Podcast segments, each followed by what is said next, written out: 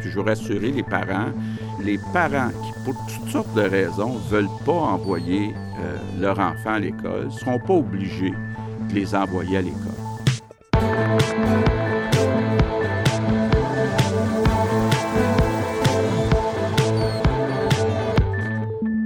Alors voilà, c'est euh... ben, c'est Fred Savard. C'est Fred Savard pour cet épisode 27 de la balado de, Fred Savard. Je disais voilà parce que ben, François Legault euh, l'a annoncé cette semaine. Euh, le déconfinement sera euh, annoncé. En fait, les, les, plans, les détails seront bientôt annoncés, mais on s'en va vers ça et ça va commencer par les écoles, entre autres. Et ben, ça inquiète beaucoup de gens j'ai sondé un peu les, euh, les, gens euh, sur ma page personnelle publique, si on peut dire, et euh, parce que je voulais rejoindre plus de gens. Et, j'ai eu beaucoup, beaucoup, beaucoup, beaucoup de commentaires.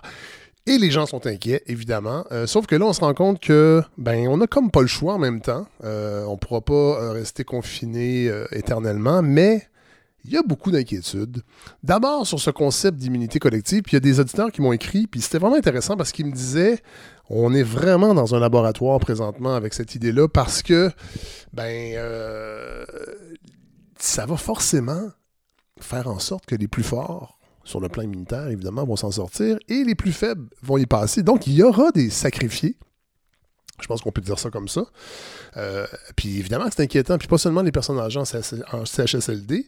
Euh, là, on le sait que c'est là que les nids d'éclosion sont les plus importants. Mais là, en déconfinant, on le sait, puis personne n'ose le dire, je pense, mais c'est qu'il y aura des gens qui vont, qui vont mourir euh, et qui ne sont pas nécessairement dans la tranche d'âge des, euh, plus âgés en CHSLD euh, avec de la comorbidité.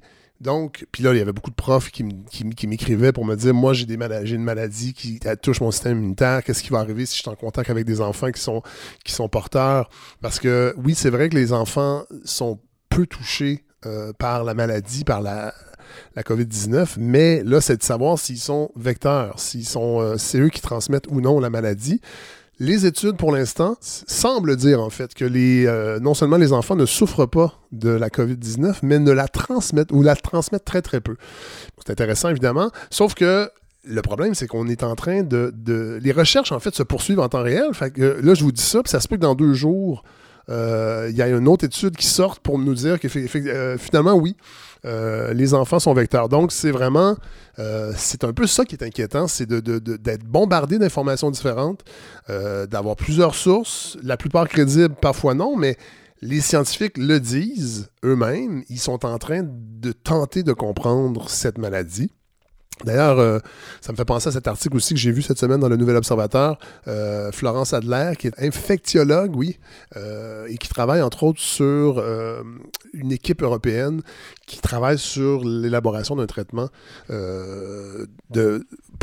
pour guérir la, la COVID-19, qui disait que même aujourd'hui, on ne sait même pas si on est capable de dire si cette maladie est immunisante. C'est-à-dire que est-ce qu'on est capable d'avoir une, immunité, collective? Parce que je sais que cette semaine, c'est beaucoup ça dans les discussions euh, qui, euh, qui perçaient. C'est, euh, bon, premièrement, à, quel pourcentage le Québec est immunisé, la population est immunisée? On parle d'entre 5 et 10% Il faudrait atteindre 60-70% peut-être même 85% c'est ce que le docteur Arruda disait cette semaine, mais là, c'est ça. Cet infectiologue, Florence Adler, qui prétend que pour l'instant, la recherche et l'observation ne nous permet pas de croire à 100% que cette maladie est immunisante. Ça ne veut pas dire qu'elle ne l'est pas, mais on ne le sait pas. Donc, euh, et c'est ça qui explique peut-être les cas qu'on a vus en, à Hong Kong au Japon, où euh, ben, des, des, en fait, au Japon, entre autres, ils ont déconfiné la, la, société. En fait, les écoles, là, ils ont refermé parce qu'ils se rendent compte que les gens qui avaient déjà attrapé la, COVID-19 l'attrapent à nouveau. Mais ça, de toute façon, euh, le gouvernement ne nous ment pas là-dessus. Ils l'ont dit qu'il allait avoir des ajustements. Je pense que c'est ça aussi euh, qui fait qu'on les gens sont, inquiets, c'est qu'on n'a pas eu de détails encore. Puis euh, quand on aura le plan précis, euh, ben là, on pourra un petit peu plus savoir à quoi s'en tenir. les critères de l'OMS, il y en a six pour déconfiner. donc, on peut J'imagine que nos, gouvernements vont se, vont se fier sur, euh, sur ces critères-là. Le premier, c'est de maîtriser la transmission du virus. Ça, visiblement, c'est pas encore le cas. Puis là, je ne vais pas me lancer dans euh, une, euh, une, avalanche de chiffres et de tableaux parce que c'est beaucoup ça aussi qui circule dans les médias. Et puis ça devient un petit peu, ça devient un petit peu étourdissant de, de, bombarder de chiffres et de comparaisons. Puis là, il faut pas comparer avec d'autres pays parce que les autres, ils, ils calculent pas les morts de la même façon. Puis il y a toujours des pondérations qui font en sorte que ça devient très difficile de, de, de, de comprendre exactement ce qui se passe, mais euh, c'est clair que la transmission du virus n'est pas encore maîtrisée. Euh, donc, euh, ce critère-là visiblement pas atteint. Assurer l'offre de santé publique et de soins, ça c'est le deuxième critère de l'OMS pour déconfiner. Ça, bon, je pense que oui, dans, le réseau de la santé, si on se fie à ce qu'on nous dit, ne serait-ce que pour le nombre de lits disponibles et des effectifs, ça semble être un critère qui est rempli, mais en même temps, on a entendu des histoires euh, dans des, grands hôpitaux montréalais qu'on refuse de nommer précisément où la transmission euh, va bon train parce qu'on manque d'équipement, on manque de matériel. Et euh, malgré ce que nous dit François Legault, il est possible qu'on manque pas de matériel, mais visiblement, on ne le distribue pas de la bonne façon. Donc, ça aussi, ça peut être inquiétant. minimiser les risques, ça c'est le troisième critère de l'OMS, minimiser le risque dans des environnements exposés comme les établissements de santé de longue durée. Encore là, je pense que visiblement, c'est sous contrôle, mais il y a encore des, histoires de, euh, avec la pénurie de personnel qui frappe euh, les, CHSLD, des employés qui, travaillent dans plusieurs CHSLD différents, donc qui se promènent et qui, euh, sans le vouloir, transmettent la maladie. Donc, c'est inquiétant on, doit l'avouer.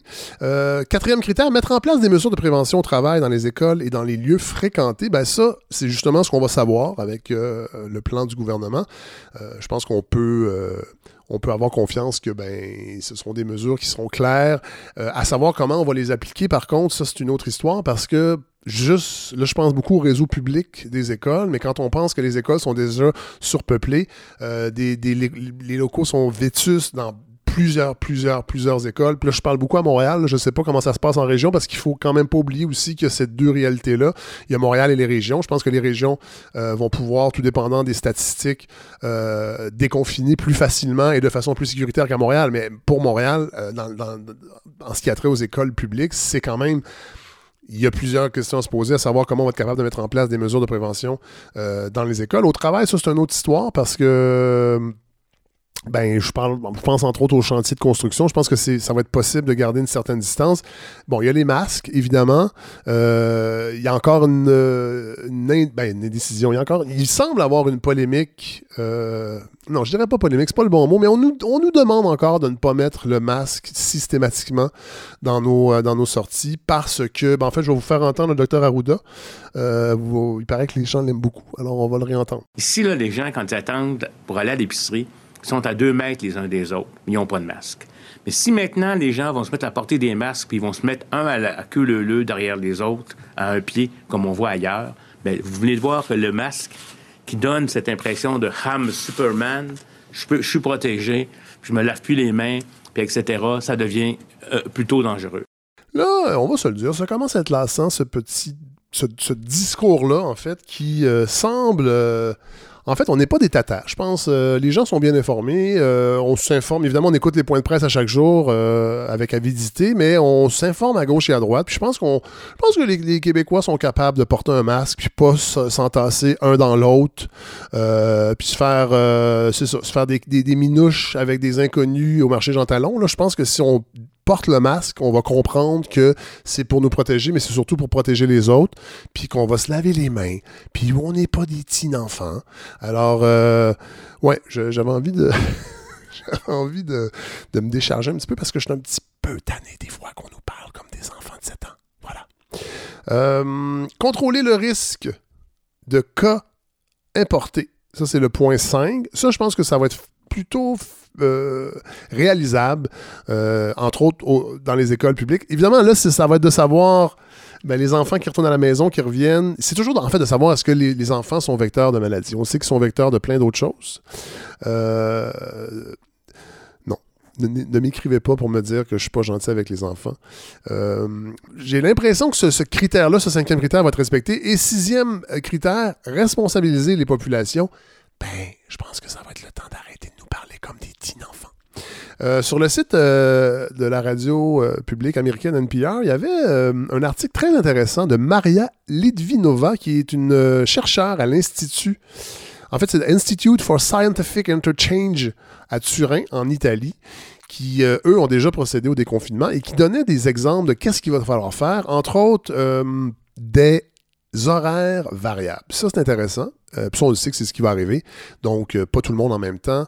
Euh, des horaires pour peut-être des groupes particuliers en avant-midi, pour des groupes particuliers en après-midi, peut-être même en soirée aussi, bien que j'aurais l'impression qu'on n'ira pas vers là.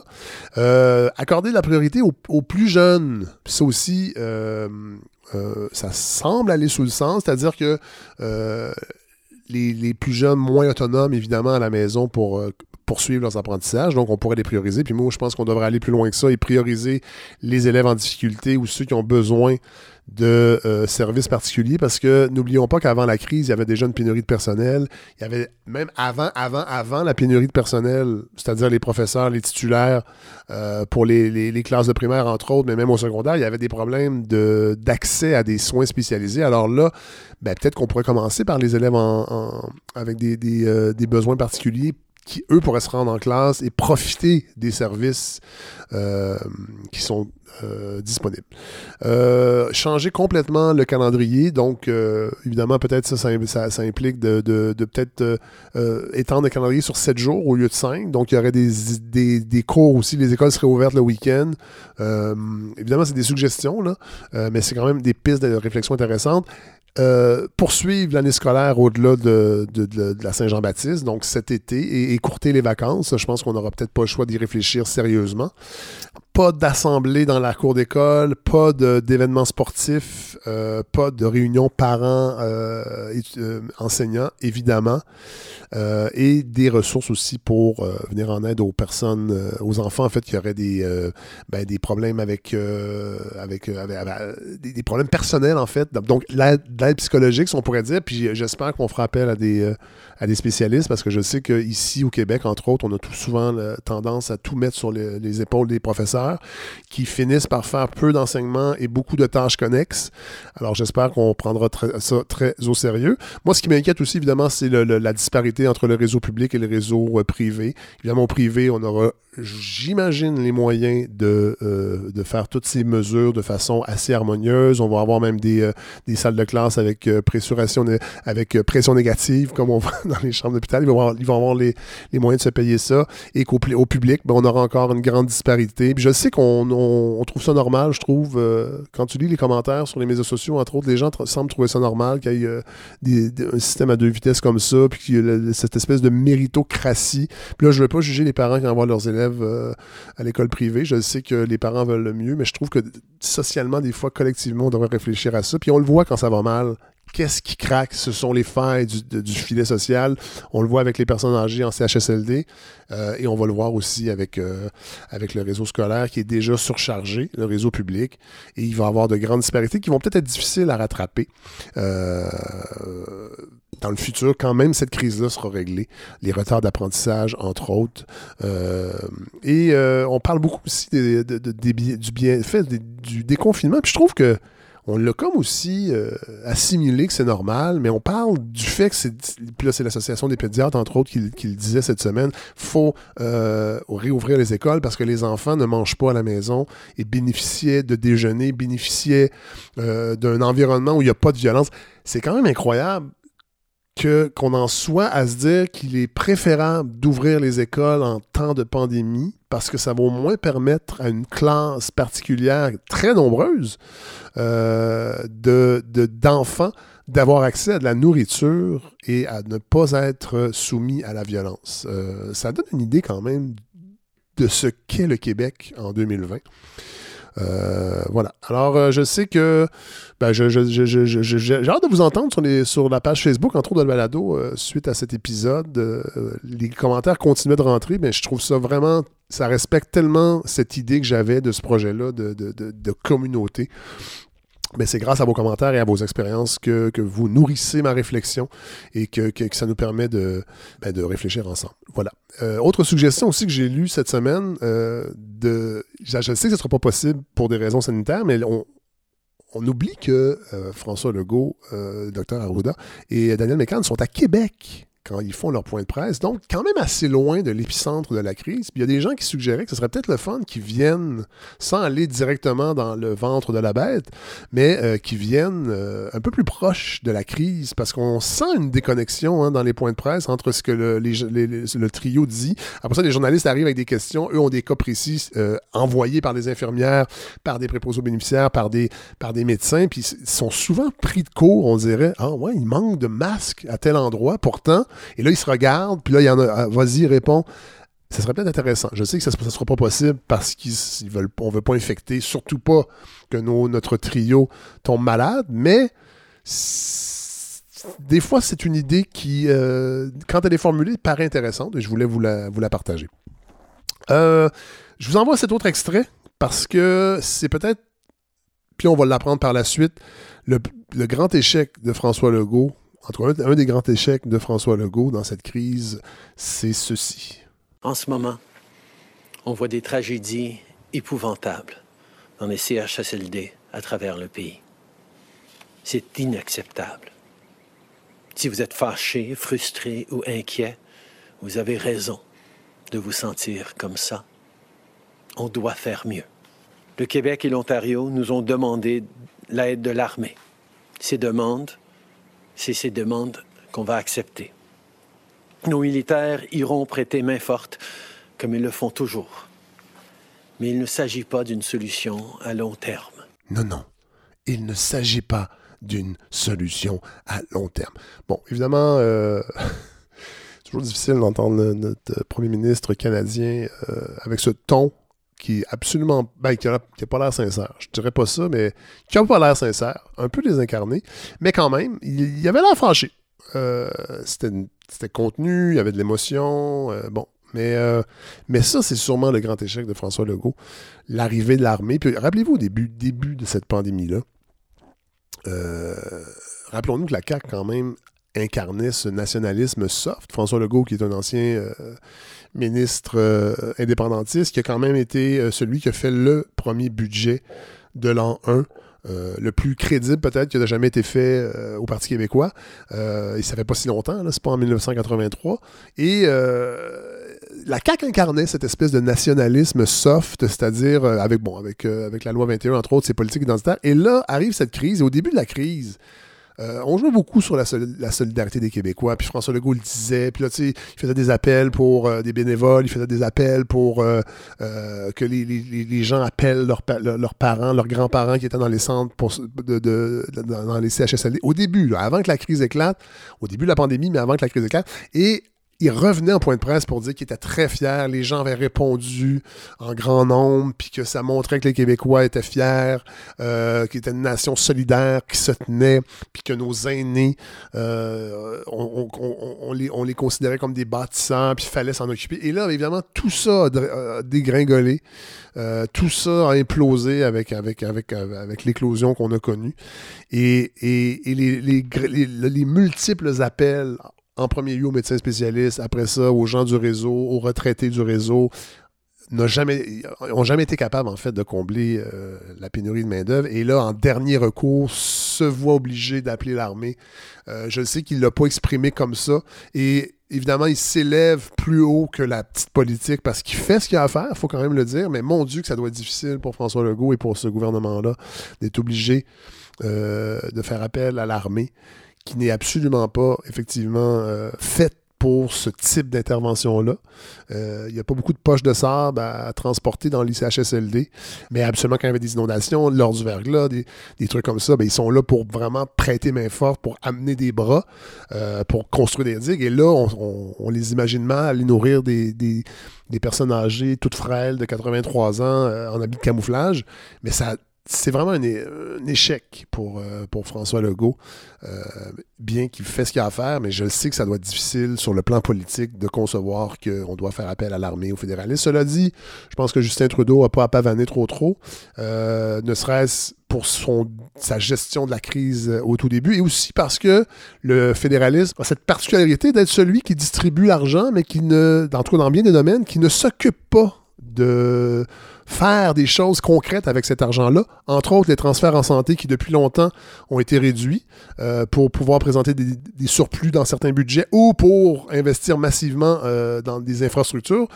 Mais c'est les provinces, après ça, qui étaient poignées pour, avoir, avec moins d'argent, donner les prestations, entre autres de soins.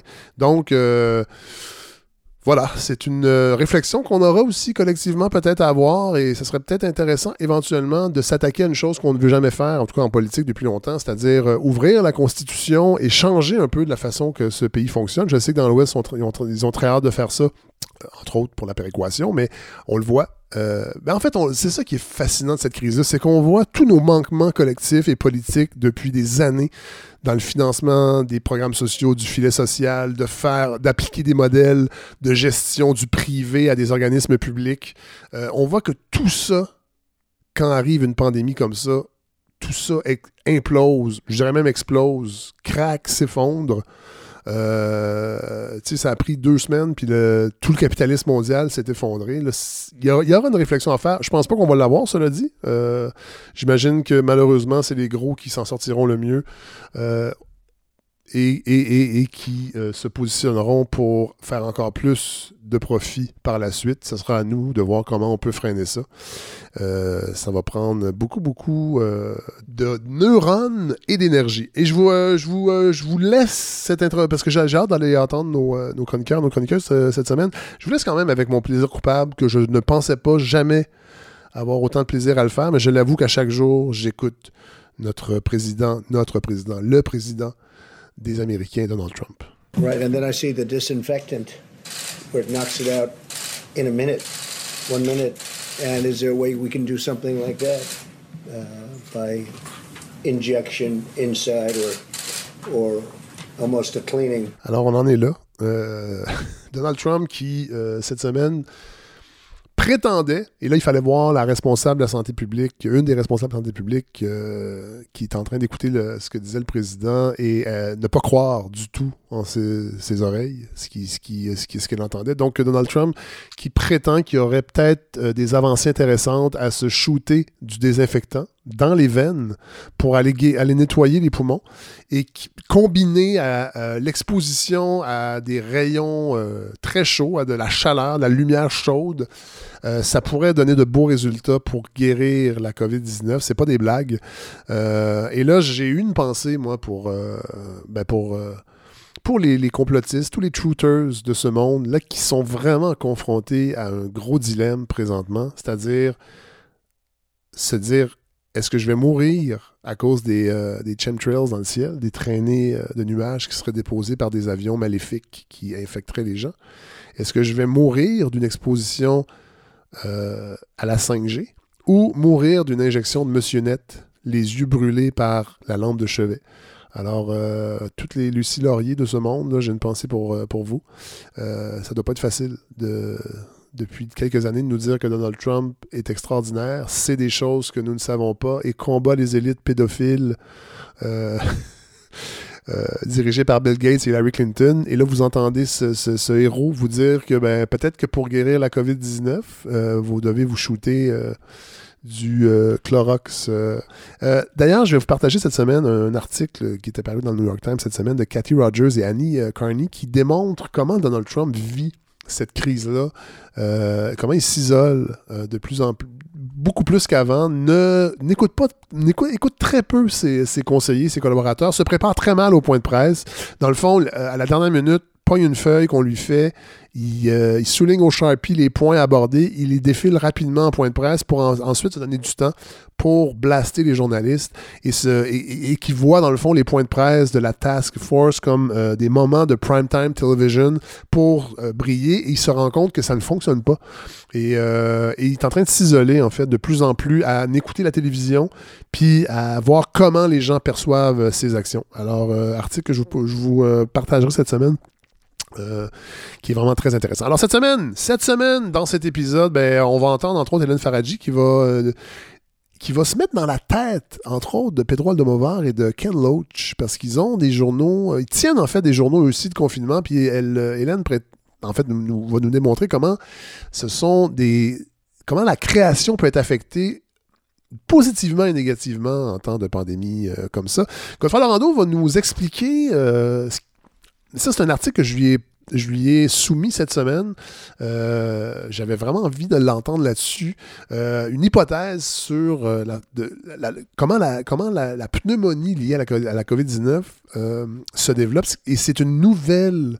C'est comme si c'était une nouvelle pneumonie avec des symptômes qu'on ne connaissait pas avant et des effets sur le système pulmonaire qu'on ne connaissait pas avant. Et comment la capacité qu'on aura, nous, les patients, de mesurer notre taux d'oxygène dans le sang va être peut-être déterminant, euh, à savoir le moment opportun pour se rendre dans euh, les hôpitaux. En tout cas, je, l'explique mal. Godefroy, évidemment, va le faire mieux que moi. Euh, mais c'est ce qu'on va, c'est ce que Godefroy va nous proposer. Et là, on va aller tout de suite rejoindre Mathieu Bellil, qui, euh, je parlais tantôt de la crise, tout ça. Évidemment, il y a de plus en plus de gens qui demandent, pas des coupables, mais qui essaient de comprendre comment, pourquoi on en arrive là et qui est responsable de ça. Et Mathieu Bellil va nous offrir une réflexion sur ce concept euh, séculaire dans les sociétés humaines du bouc émissaire. On est rentré dans cette crise euh, mal équipé. Et évidemment, la situation s'est euh, détériorée. Aujourd'hui, euh, je l'avoue, puis je prends la pleine responsabilité. Je pense que si c'était à refaire, il aurait fallu que j'augmente plus vite les salaires des préposés aux bénéficiaires, même sans l'accord des syndicats. Je prends toute la responsabilité. Alors, on prend des nouvelles de nous avec Mathieu Bellil. Comment ça va, Mathieu?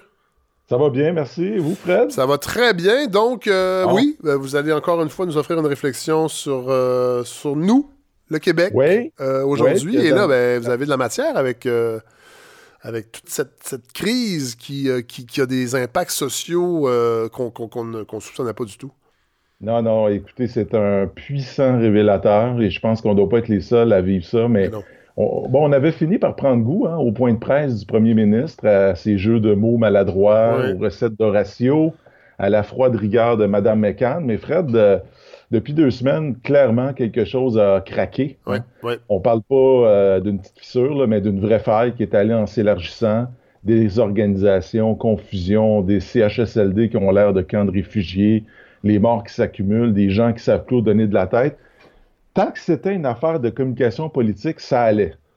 Mais le problème, c'est que le terrain ne suit pas, qu'il a peut-être en fait jamais vraiment suivi. Ouais, ouais. Et, et là, depuis qu'on voit qu'il y a un écart entre le discours et la pratique, euh, on dirait que le discours s'est assombri. Oui, puis parce que tout Euh, est possible après ça. Quand on, s- quand on s'est rendu compte que, OK, on nous dit des choses, puis c'est pas, il n'y a pas de manipulation là, des, des- des autorités Non, non. politiques, mais on tait des choses, et il y a même des choses qu'ils ignorent que les journalistes leur apprenaient en plein point de presse. À partir de là, tu te dis, OK, tout est possible. là. Exactement. Et c'est ce qui fait qu'on a eu droit au côté sombre de la force, hein, comme si euh, toute la colère et l'incompréhension qu'on retient depuis le début de la crise avaient été relâchées d'un seul coup dans l'espace public. Écoutez, ça va tellement pas bien que la semaine dernière, on a vu réapparaître un vieux rituel qu'on croyait perdu au fin fond des âges, hein, le sacrifice du bouc émissaire. Euh, on avait senti un peu d'impatience. vous parlez de Gaétan, de Barrette, là? Ben, euh, on va en reparler Oui. parce que Oui, oui. euh, euh, bon, le bouc émissaire, hein, le- on avait souvent le émissaire, ça vise des gens un peu plus euh, fragiles, Ouais. un peu plus mi- des minorités. hein. On- je m'étais un peu inquiété de voir au début de la crise des manchettes sur euh, nos concitoyens d'origine chinoise ou Ouais, juive. Ouais. Hein, on- on- on- je craignais un peu que tout à coup la colère aille vers eux. Ça n'a pas duré heureusement. Il y a eu quelques, il y a eu des gestes, mais ça n'a pas Oui. pris l'ampleur que moi aussi j'avais cette appréhension-là, que ça prenne de l'ampleur et, et que ce soit normalisé aussi dans le discours public, là, euh, C'est ça. le discours ambiant, ouais. Oui, mais de toute façon, le premier ministre, la semaine dernière, lui- nous a lui-même fourni des cibles pas mal plus costaudes. Il s'en est pris aux médecins spécialistes. Ouais. Et les, les syndicats. Oui, hein, ben oui, oui, ça je le remarque à chaque fois, puis c'est pas anodin et c'est pas, euh, il y, a, y a- il y a du politique derrière ça. Oui, et puis, euh, bon, il faut donner euh, à César ce qui revient à, à Legault, et il faut quand même reconnaître que lui aussi s'est soumis au jeu des accusations, un peu comme le lion des animaux malades de la peste. hein. Les animaux malades de la peste, c'est une fable de La Fontaine Ouais. qu'il faut relire ces temps-ci. Ouais. Euh, c'est très intéressant. Écoute, écoutez, Fred, euh, je voudrais quand même prendre un moment pour parler du fameux rite sacrificiel du bouc émissaire. Et je vais m'inspirer des travaux d'un grand anthropologue français, René Girard, qui n'est pas parent avec euh, Éric Girard, notre ministre des Finances. René Girard, c'est un homme extraordinaire qui a fait une longue carrière euh, euh, euh, en, en Californie. hein, on ne l'avait pas tellement aimé en France. Et il a montré que dans les sociétés très anciennes, le rituel du bouc émissaire était une sorte de dispositif de secours qu'on activait en temps de crise. Quand Ah, une société, oui, quand une société était frappée par, un, mettons, euh, une défaite militaire euh, inexplicable, des- une grande sécheresse, euh, une famine ou une épidémie, hein, ce qu'on connaît actuellement, quand on n'arrivait pas à résoudre la crise, on activait ce vieux dispositif de secours, on se mettait à chercher un bouc émissaire. Et donc, et, et- et Est-ce que- le- Excuse-moi, est-ce que c'est un, un- un- c'est un atavisme? euh, Pas un atavisme, mais est-ce que c'est une c'est quelque Ouais, chose ouais. qui est de, de tout temps, de toute civilisation? Ben, en tout cas, ce que montre René Girard, c'est que au fondement de toutes les sociétés, Ah, ben voilà. de toutes les communautés, il y a cette espèce de moment où on sacrifie quelque chose Ouais. pour refaire l'unité du groupe. Ouais, Et, bon, euh, le, bon, le bouc, ça vient bien sûr des Hébreux hein, qui sacrifiaient des, des brebis, des moutons, là. Mais euh, en vérité, là, pendant longtemps, c'était des vraies personnes en chair et en os qu'on sacrifiait pour faire porter à cette personne le poids de la frustration collective. Et, et- et le bouc émissaire, il y avait un critère pour le désigner. Il fallait que ce soit quelqu'un de différent, de marginal, soit quelqu'un qui échappait à la société par le haut. Par le haut, ça veut dire quelqu'un qui est comme au-dessus de tout ouais, le monde, ouais, ouais, ouais. genre prince, princesse, même un roi. Et là, c'est là où on en revient à Gaëtan Barrette, là. C'est ça que vous me dites? Oui, exactement. Ou alors, quelqu'un qui échappait à la société par le bas. hein. Ça peut être un étranger, un vagabond, un fou, un handicapé. Hélas, c'était ça. Et on sait par exemple que les Aztèques hein, euh, sacrifiaient des prisonniers de tribus voisines à leur dieu soleil. Ils avaient d'ailleurs une formule magnifique. euh, ils ont inventé l'euphémisme. hein. Sacrifier les prisonniers, ils appelaient ça la guerre fleurie. hein. Ah, ouais. Vous voyez comme c'est beau, hein? On arrache le cœur des gens, on les... Bon, les Grecs gardaient aussi des prisonniers en réserve qui se sacrifiaient en temps de crise. L'idée, je le répète, c'était de refaire l'unité du groupe Ouais. par un sacrifice. C'est un rituel qui était religieux et politique. Puis vous savez quoi? On pense que on- les Grecs ont inventé la tragédie euh, au sens théâtral là, Ouais. pour se rappeler de ces sacrifices. Parce que Pour refaire, Euh, en fait, pour re- re-refaire l'unité Ouais, de groupe. ouais. Ben, vous savez, là, je vais sortir un peu mon érudition, mais le mot tragédie en grec ancien, ça se traduit par tragos odé. Et tragos odé, ça veut dire le chant du bouc. Ah, le chant du bouc, là, Wow. c'est le chant du bouc qu'on égorge. Ah, ouais. Et vous remarquerez qu'à la fin d'une tragédie, c'est toujours un peu ce qui se passe symboliquement. Il y a quelqu'un qui meurt, Ouais. il y a quelqu'un qui paye pour des fautes. Ouais, ouais, Hein, et, et en fait, ce qu'on vit à travers cette mort-là, c'est une sorte de catharsis. hein. On, on- on fait sortir un peu collectivement euh, le méchant. Vous savez, la, la fameuse histoire d'Édipe, celui qui va inspirer à Freud euh, son fameux complexe, euh, ben, l'histoire d'Édipe se déroule en temps de peste. Il y a une épidémie qui frappe une ville qui s'appelle la ville de Thèbes, en Grèce, pas la ville euh, d'Égypte, et on cherche une explication à la peste. Euh, et à un moment donné, Édipe lui-même, qui était devenu le roi de la ville après avoir battu un sphinx, c'est très très réaliste tout ça, euh, comprend qu'il était en fait lui-même le responsable. Il avait transgressé deux tabous, il avait tué son père, il avait marié sa mère, puis à la fin, il se crève les yeux pour marquer un peu comme la volonté d'être ce bouc émissaire. Et euh, bon, l'histoire du bouc émissaire est très riche. hein. On sait par exemple que l'originalité révolutionnaire du christianisme là, à, son époque, c'était qu'on prétendait pouvoir mettre fin à ce fameux rituel. Jésus, Ah là, ça de- Ah oui, on sort de Pâques, là, alors c'est le temps d'en parler. Oui. Jésus, ça devait être en principe le dernier bouc émissaire de l'histoire. Celui qui devait être puni euh, de mort à la place de l'humanité. Sauf Ah, que, ben bon, oui. dans les faits, euh, ça n'a pas tout à fait marché. Hein. Les, euh, on a continué à persécuter les Juifs, on a eu les chasses aux sorcières. Et puis, vous avez juste allé dans un cours d'école pour voir qu'il y a encore des comportements intimidateurs, discriminatoires, qui donnent tous un peu l'impression qu'on est encore, que cette- ce réflexe de la quête du bouc émissaire existe. Écoutez, même en démocratie, c'est pas rare d'entendre dire qu'un chef de parti a, par exemple, sacrifier un ministre. hein. Oui. Pourquoi on sacrifie un ministre? C'est comme pour apaiser la meute des journalistes et la colère de- du peuple là, qui, qui en a assez, par exemple, d'une politique ou d'une autre. Et vous savez quoi, Fred? On peut même penser que le succès des émissions de télé-réalité Ah, ben repose, ça repose sur la possibilité de rejouer à chaque semaine ce vieux rituel. Du sacrifice. Dans la, ben, ben là, oui, dans la voix, Oui. dans Occupation Double, même dans les chefs, hein, avec Normand Laprise et, euh, et, et toute Ouais, la ouais, gang, vous avez là. raison, vous avez raison. C'est super intéressant, grande- ça. J'avais pas réalisé ça, mais effectivement, c'est ce même bon vieux pattern. Ben oui, parce que la question, c'est qu'est-ce qu'on fait? Qui sera éliminé cette semaine? Qui va-t-on sacrifier? Ouais. Et, et d'ailleurs, la, la formule de réalité la plus puissante, c'est celle où ce sont les participants eux-mêmes Ouais. qui décident de qui va être la victime. Un peu comme Donc, dans, euh, dans les belles années du communisme. Exactement.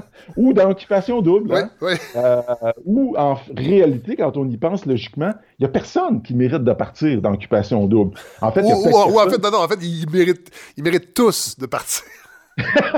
Ouais. Ou alors personne ne mérite d'être là. là, Ouais, c'est un voilà. peu la même- Mais bon, ça, c'est un autre débat. Ouais. Mais, mais ce que je veux dire, c'est qu'il était fascinant dans Occupation Double, c'est que le débat est très intense parce qu'en fait, il n'y a pas de critères pour choisir. Il Ouais. faut faire ça de manière arbitraire. Et, vous- et vous savez quoi? Ce qu'on fait souvent quand il n'y a pas de critères clairs pour éliminer quelqu'un, ben, on reprend les vieux critères, Ouais. c'est-à-dire qu'on choisit celui qui est différent. Alors, vous ne serez pas étonné d'apprendre qu'à la fin d'Occupation Double, c'était une- pas à la fin, excusez, au début d'Occupation Double, la première partie, c'était la candidate trans. hein, Ah, ouais. qui est Suivie, euh, hélas, de près par deux candidates d'origine haïtienne. Ah, ouais. Ah, ah, mon Dieu. OK. Ben là, écoutez, c'est parce Ben que quand on y pense, là, on, on peut évidemment dire Ah, ben ça y est, c'est les, les pauvres participants que ça, que ça, ça révèle leur, euh, leur intolérance. Ouais. Mais Voyons un peu indulgents avec eux, c'est peut-être juste le vieux fond humain. Ouais, ouais, ouais. si, dans le fond, je ne me reconnais pas dans cette personne et je la, je la sacrifie parce que je ne me reconnais pas en elle. C'est triste, Ouais. ben, c'est mais c'est ça. Et ok? c'est malheureusement un vieux réflexe. Difficile à transcender. Ah, c'est extrêmement difficile. Écoutez. Mais là, bon, Mathieu là, Bellil, attendez, là. Là, pour en, en revenir au CHSLD et à la crise qui nous occupe, est-ce que vous êtes en train, j'espère que vous n'êtes pas en train de nous dire, parce qu'on l'entend ça un petit peu en filigrane, euh, je dirais pas dans la sphère médiatique, mais les- euh, Ouais. dans les médias sociaux, que dans le fond, les personnes âgées sont un petit peu sacrifiées aussi, là. Ben, euh, oui, ils sont hélas un peu sacrifiés, puis c'est un peu le. C'est un peu terrible ce qui se passe parce que, dans le fond, actuellement, on peut dire qu'il n'y a personne des responsables de l'épidémie. C'est vraiment un act of God, hein, comme Ouais. disent euh, les assureurs. Ouais. Et, et- et le problème, c'est que parce qu'il n'y a pas de vrais responsables, c'est ça qui fait qu'il y a une crise et que c'est une vraie crise parce qu'on sent bien collectivement qu'on est en train de perdre le contrôle Ouais. et qu'on ne peut blâmer personne, qu'il faut vivre avec l'absurdité et le non-sens. Le problème, c'est que le cerveau humain est ainsi fait qu'il cherche quand même une explication. C'est d'ailleurs le succès des théories du complot. Hein? Ça nous prend un coupable, Ouais. ça presse. Et quand l'affaire des CHSLD a commencé à dégénérer, qu'est-ce qu'on a vu? On a vu un premier ministre qui s'en est pris très rapidement aux médecins spécialistes. Oui, hein, les- oui. Alors là, on y revient, là, au docteur Barrette. Dans, le- dans le rituel du bouc émissaire, les médecins spécialistes, c'était les victimes qui échappent à la société par le haut. Oui, hein. oui. Les médecins spécialistes, là, je ne le dis pas méchamment, mais c'est quand même un petit peu notre aristocratie locale. là, hein. Totalement, ben oui. Euh, et, et- et nos princes, nos princesses. Bon, le- tout le monde a compris que Legault venait de déclencher un mécanisme puissant. Les réseaux sociaux, là, la semaine passée, Oui. se sont transformés en lieu de mise à mort rituelle. Oui. C'était assez euh, impressionnant Oui, de voir la justice populaire s'exprimer. Et je me demande d'ailleurs si les médias sociaux ne servent pas en particulier, leur succès Oui. ne tient pas en grande partie à ça. Tout à fait. C'est l'espace de la justice populaire Oui, pour le meilleur et souvent pour le pire. oui. Euh, écoutez, il y a beaucoup de commentateurs qui ont volé au secours des médecins, ne serait-ce que pour calmer un peu la fureur là, qui semblait devenir contagieuse. Je vais citer Mario Dumont, mon préféré à, Oui. à LCN. hein. Arrêtez de chialer! Hein? Ça commence comme ça. Arrêtez de chialer! Il faut que les gens arrêtent de chialer. Évidemment qu'ils se sont payés beaucoup, les médecins. Mais on avait tous le choix et on pouvait devenir chirurgien cardiaque et étudier jusqu'à 32 ans. Fin de la citation. Ben oui. Bon, on avait tous le choix, Ce qui on, est faux. on passera. Oui. Ben, c'est que pas exactement. Là, Mais En non, tout mais cas, non, mais non. on euh, simplifie les- beaucoup. Ça n'empêche pas qu'il a raison sur le fond. C'est-à-dire que c'est pas la faute des médecins. Oui, et, non.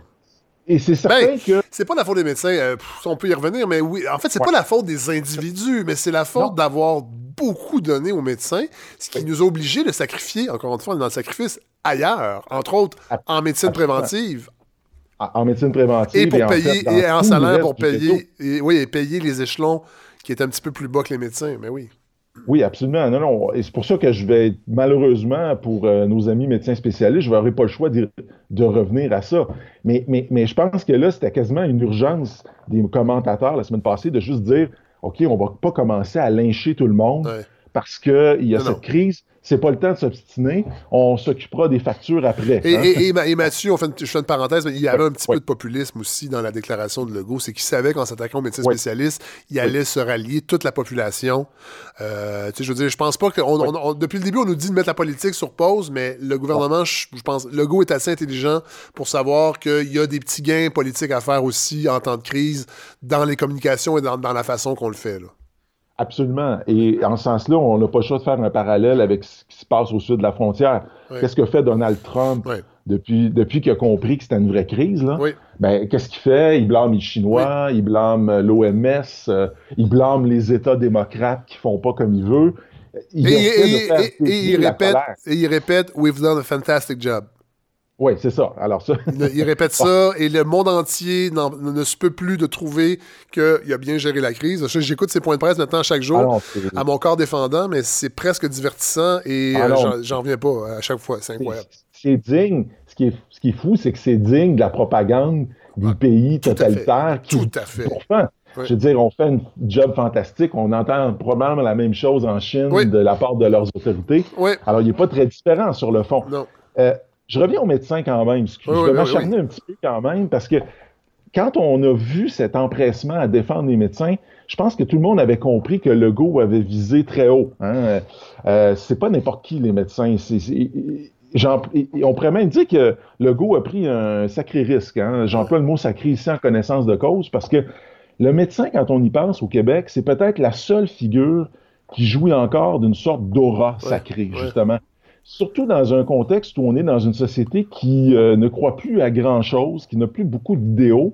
Hein, sans doute, on fait des, des- des surplus budgétaires depuis quelques années, mais on peut dire qu'on a un gros déficit de transcendance. Oui. Euh, les, bon, les curés, les politiciens, les poètes, les chansonniers, tous ces gens-là sont passés à la trappe depuis euh, les 30-40 dernières années. Ouais. Seuls les médecins ont survécu au passage de la Grande Noirceur et de la Révolution tranquille. Ils ont même augmenté leur prestige et leur pouvoir.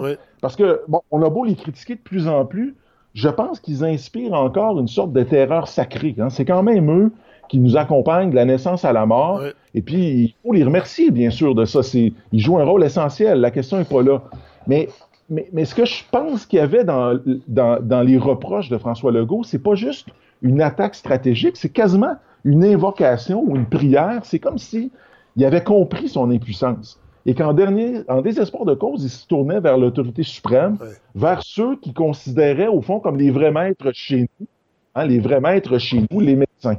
Hein, car depuis que le Québec a définitivement renoncé à devenir un pays, on n'a plus beaucoup d'autres projets de société que celui de vivre et survivre au jour le jour, de réduire le temps d'attente dans les urgences et les listes de chirurgie, de mourir dans la dignité, quelle formule étrange en ces temps. Euh, et ça tombe bien parce que tout ça, c'est la spécialité des médecins. Hein, on avait eu en 2003 la première priorité, c'est la santé de Jean Charest. Ouais. En 2014, on avait eu le gouvernement des médecins de Couillard, Barrette et Bolduc, hein, l'autre trio, et qui ont administré au Québec une cure d'austérité sans précédent. Il faut bien voir que les coupes aveugles, euh, ce qu'ils appelaient eux des coupes paramétriques, hein, Ouais. c'est une jolie Ah, formule, oui. c'est qu'on coupe à peu près partout euh, sans, sans discernement. Ils ont, aff- euh, il y a eu des efforts de centralisation qui ont affaibli le système, des hôpitaux au CHSLD en passant par la DPJ. Il ne faut pas oublier qu'avant la crise, il y avait la commission Laurent. Ah oui. Tout cela, alors même, c'est quand même formidable, qu'ils offraient à leurs collègues médecins et donc qui s'offraient aussi à eux-mêmes, hein, par la même occasion, des augmentations faramineuse. Ouais. On parle de 87% de hausse sur 10 ans. Il faut qu'on les aime, nos médecins, hein, pour leur avoir permis d'être parmi les mieux payés au monde. Ouais. C'est pas moi qui le dis, là, c'est Francis Veil de la presse, Ouais. euh, qui n'est pas exactement un organe marxiste non plus. Non. Ça me, rappelle, ça me rappelle le bon vieux temps, Fred. Hein? Ce temps où les Québécois s'appelaient encore des Canadiens français. On était en retard en santé, en éducation, en économie. On avait des taux de mortalité du tiers-monde. Mais Christy qu'on avait des belles églises. Hein? Ouais, ouais. Aujourd'hui encore, quand vous allez dans les villages, c'est la seule affaire que vous voyez. Je me rappelle d'un- d'un séjour euh, dans le bas du fleuve à Saint-Moïse, Fred. Saint-Moïse. Ça, c'est loin dans les terres. L'église, il devait avoir huit maisons, puis l'église avait l'air d'une cathédrale. Je me disais, mon Dieu, comme ils ont dû saigner pour faire une aussi belle église. Enfin, bon, je m'égare. Oui. Je reviens et- et à, à François Legault. Dans un effort pour ramener le calme la semaine passée, il a sagement décidé de s'offrir lui-même en sacrifice. Ça tombait bien, c'était juste après Pâques, exactement une semaine après le vendredi saint. hein. Et, et je le cite, aujourd'hui, je l'avoue, puis je prends la pleine responsabilité. Je pense que si c'était à refaire, il aurait fallu que j'augmente plus vite les salaires des préposés Ouais. aux bénéficiaires, même sans l'accord des syndicats. Ouais. ah, ça, c'est la fin de sa citation. Hein, autrement Donc- dit, donc- je m'excuse. Oui, je m'excuse, mais je je suis pas tout seul à porter le blâme. Les, les méchants syndicats voulaient pas. C'est ça. Hein? Donc, jusqu'à la mention des syndicats, on peut dire que Legault faisait vraiment un Christ de lui-même. D'ailleurs, en l'écoutant avec ma blonde, euh, j'étais ému. Hein? Peut-être comme à l'époque où on priait en famille avec le cardinal Léger à la radio. J- le premier ministre vivait son calvaire. Ouais. Il parlait de ses nuits agitées. Puis là, je fais un peu d'ironie, mais je pense qu'il était sincère. là. Je pense qu'il était vraiment troublé par ce qui se passait. Ouais. Ce qui ne l'a pas empêché de descendre bien vite de sa croix pour reprendre son rôle de Dieu le Père de la nation. Quelque chose comme le grand patron d'entreprise qu'il a toujours été, euh, malgré ses fonctions politiques. C'est comme s'il disait, au fond, j'ai pu rien faire, mais bon, euh, je suis pas le seul, que chacun s'accuse. Hein, euh, comme dans la fable de La Fontaine, le roi s'accuse, mais après ça, c'est le tour de tout le monde. Le problème, c'est bien sûr que les syndicats n'ont pas tardé à répondre en rappelant que des no- négociations vont traîner en longueur, qu'on imagine sans peine que les petits travailleurs, là, euh, c'était pas un enjeu Non, prioritaire. mais non. Et là, je veux juste vous dire, j'aimerais ça qu'on, au fond, suggérer quelque chose, c'est qu'on arrête de chercher des coupables, qu'on, parce que le jeu pénible là, de la quête, des- des- le jeu pénible des accusations va continuer. Euh, Écoutez, là, l'armée est arrivée, Ouais. on voit les ratés qui s'accumulent, c'est inévitable, ça va continuer. Mais, mais j'aimerais ça, Fred, qu'on s'épargne ce jeu-là en reconnaissant ce que vous disiez vous-même tout à l'heure, vous, avez- vous aviez, euh, vous aviez tout à fait vu, juste. Le sacrifice, là, il n'est pas à venir. Il a déjà eu lieu. Il a même lieu tous les jours. Le sacrifice, c'est celui des centaines de vieillards qui sont morts seuls, nos aînés qu'on a oubliés, certains, paraît-il, même, ont crevé de faim. Ouais. Des milliers de travailleurs de la santé, c'est aussi leur sacrifice à eux là, et à elles, les infirmières et les préposés. J'insiste, le elles, parce que ce sont souvent des femmes Mais oui. des- et- ou des, et, et- et- et des immigrantes Oui. ou, des, ou des, des enfants d'immigrants qui se saignent et s'épuisent dans l'indifférence générale. Et, et peut-être que là, ce qu'on devrait faire actuellement, c'est se dire qu'il serait temps que ceux qui ont trop reçu, et vous mettrez ceux que vous voulez dans ce ceux-là, Oui. hein, que ceux qui ont trop reçu se sacrifient un petit peu pour donner à ceux à qui on a déjà trop demandé. Ah, mais merci. Voilà, merci, merci beaucoup, Mathieu Bellil, pour cette réflexion. Vraiment. Ça euh, c'est, c'est, c'est fâchant puis c'est touchant en même temps. Alors, on va rejoindre Hélène Faradji. Bonjour, Hélène. Salut Fred, ça va? Oui, ça va très bien. Vous savez que vous avez fait réagir beaucoup de gens avec votre, euh, votre, euh, votre idée que vous aviez de la misère à lire en confinement. Ah Et oui, là, on, hein. ouais, on, a mis un, on a mis un extrait d'un texte. euh, je me rappelle plus d'où venait le texte, là, mais c'était un des liens que vous, vous nous aviez suggéré. Et- ça vient de la Republica de Rome. ah, voilà. Et euh, et il y a beaucoup de gens qui ont réagi, puis il y a des gens qui. C'est très, très tranché, en fait. Les, euh, beaucoup de gens qui disent qu'ils n'ont jamais lu autant que ça. Ah, ben, Et d'autres qui disent, euh, un peu comme vous, que c'est trop anxiogène pour, euh, pour lire.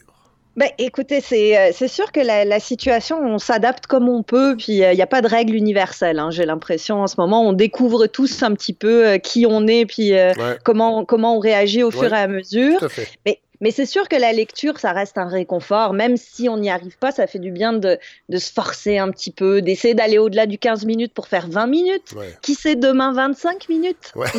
bon. Et là, aujourd'hui, on parle de quoi? Euh, vous, Eh nous, ben, vous juste- nous amenez où, eh ben, là, réflexion?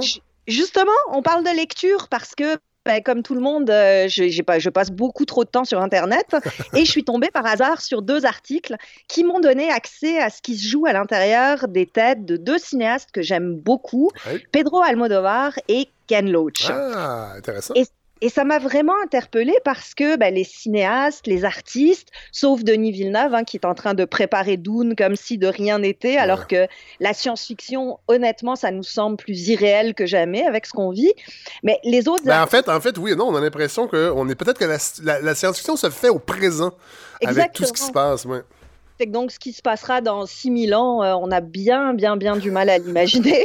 Mais si on revient au, présent aujourd'hui, les artistes, ben, ils sont comme nous. hein, et ils s'ennuient, ils ont des états d'âme.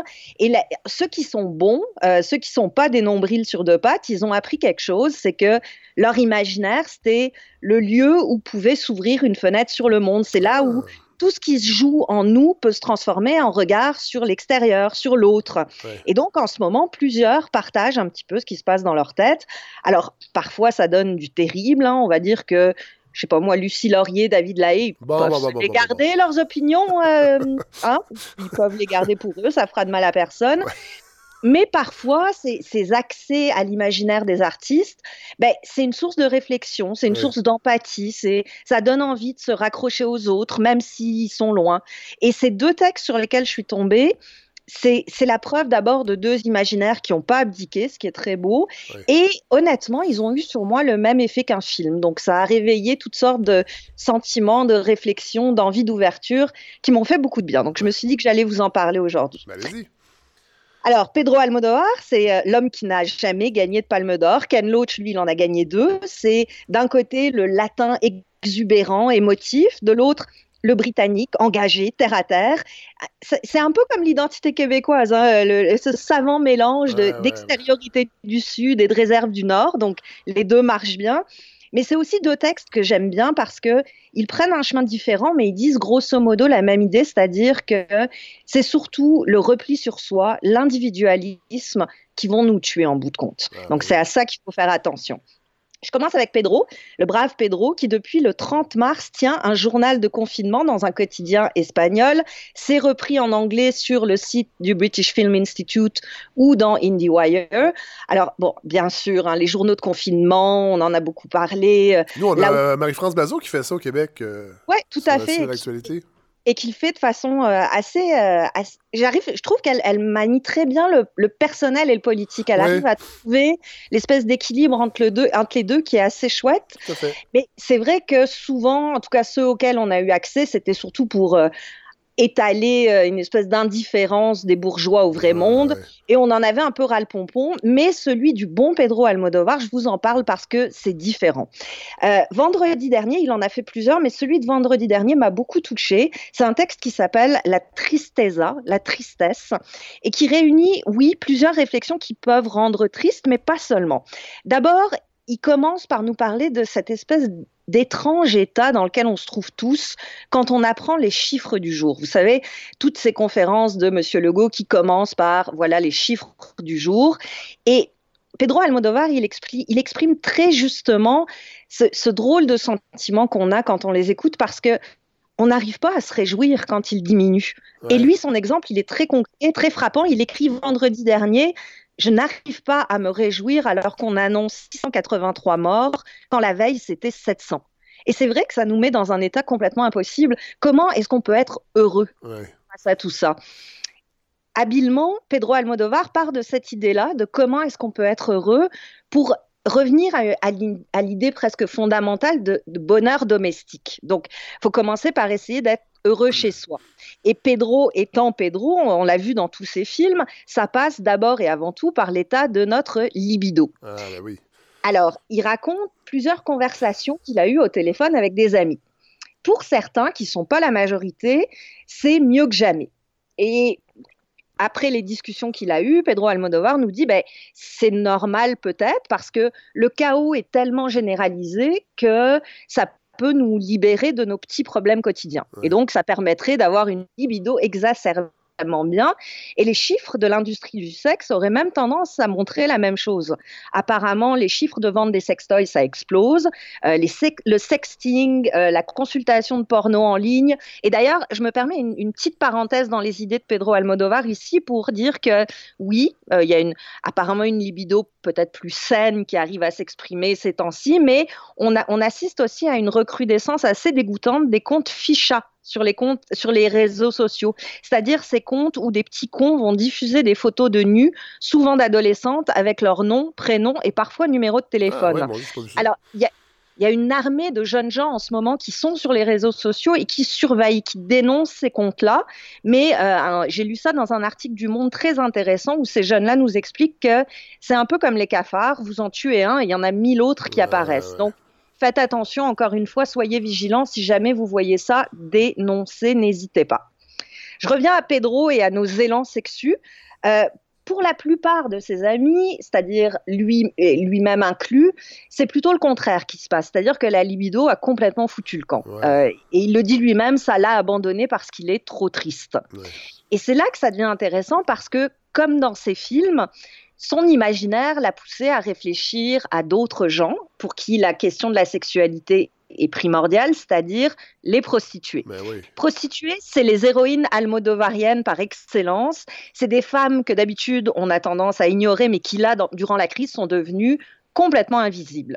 Mais Pedro, lui, il les oublie pas et il, il parle d'un cas qui lui a inspiré l'idée d'un film à venir que je trouve très très belle. C'est ce cas d'une prostituée en Espagne qui, pour un prix réduit, a décidé de passer sa quarantaine avec un client.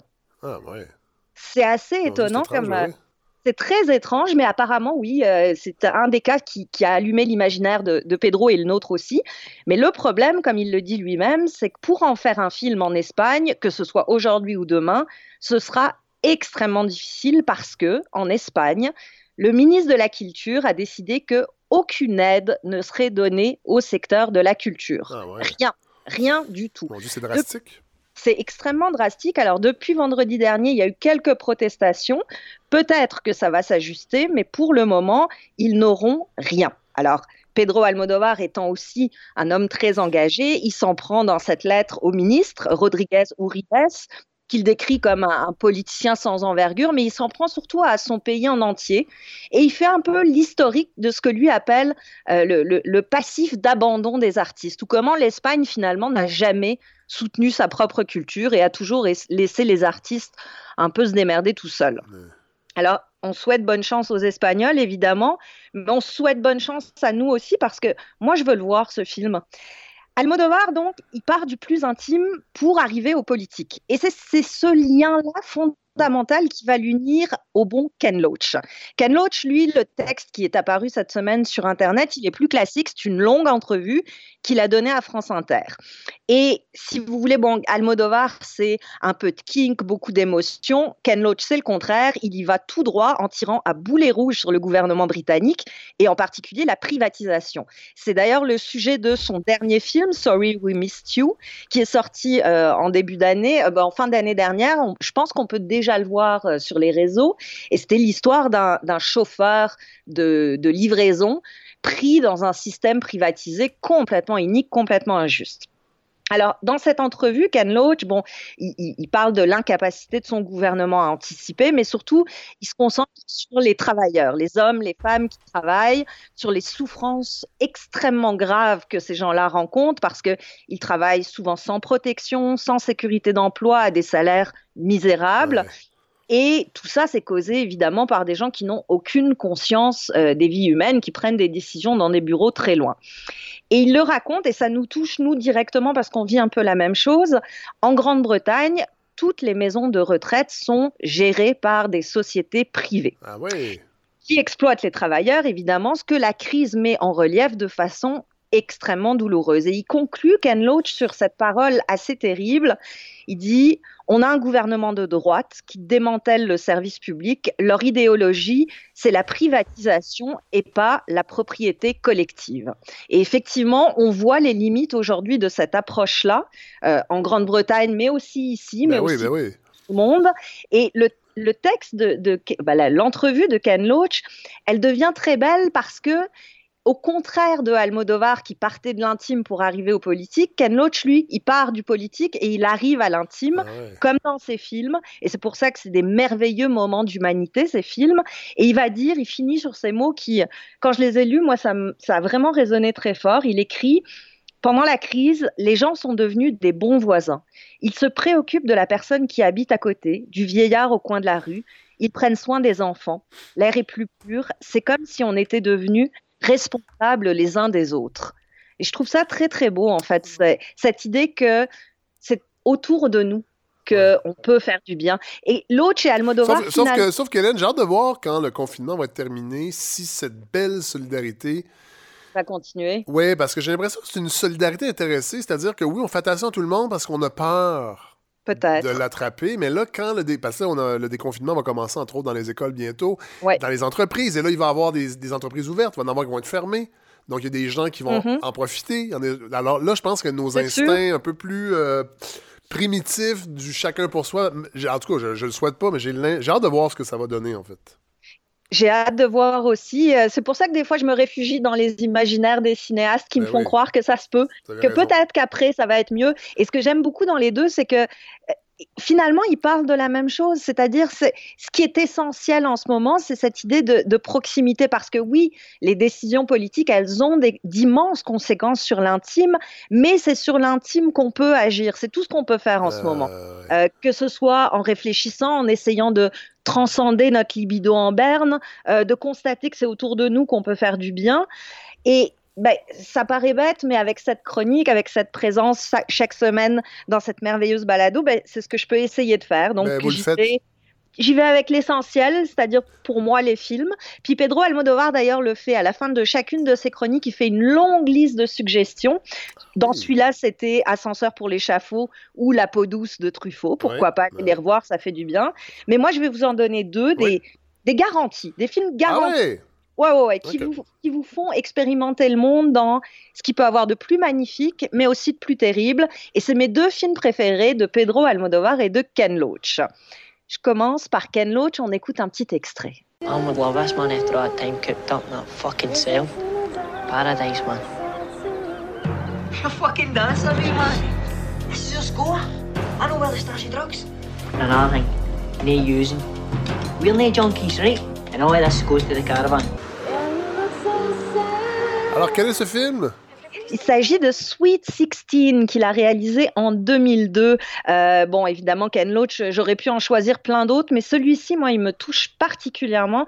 Ça se passe en Écosse, puis c'est l'histoire d'un jeune homme de 16 ans, évidemment, Sweet 16. Sa mère est toxicomane et elle est en prison.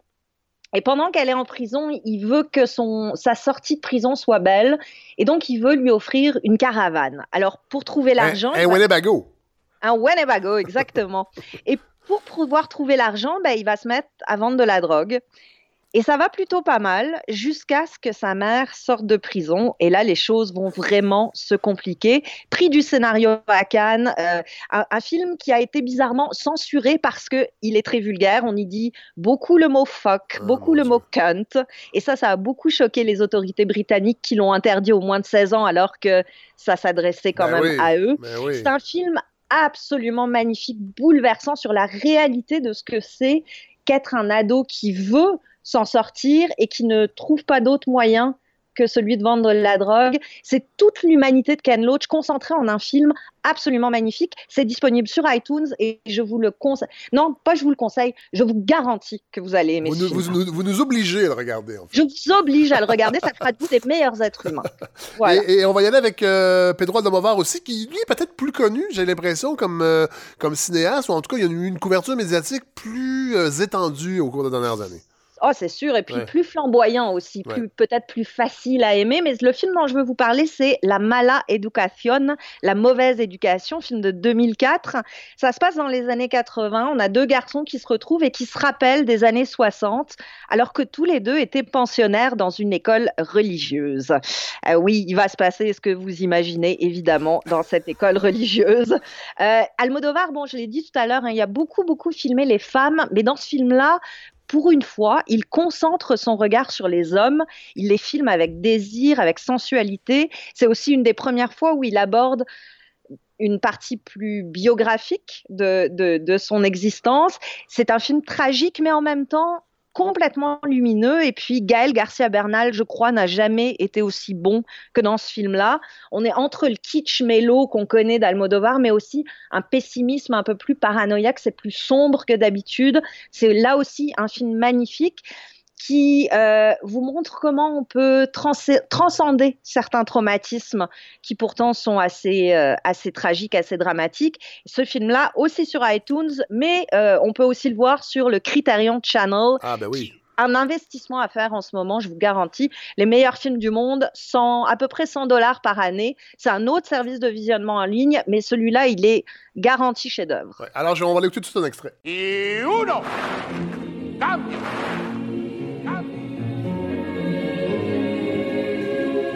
Por mi culpa, por tu culpa. Hola, señor Berenguer. Buenos días, padre Manolo. Ignacio.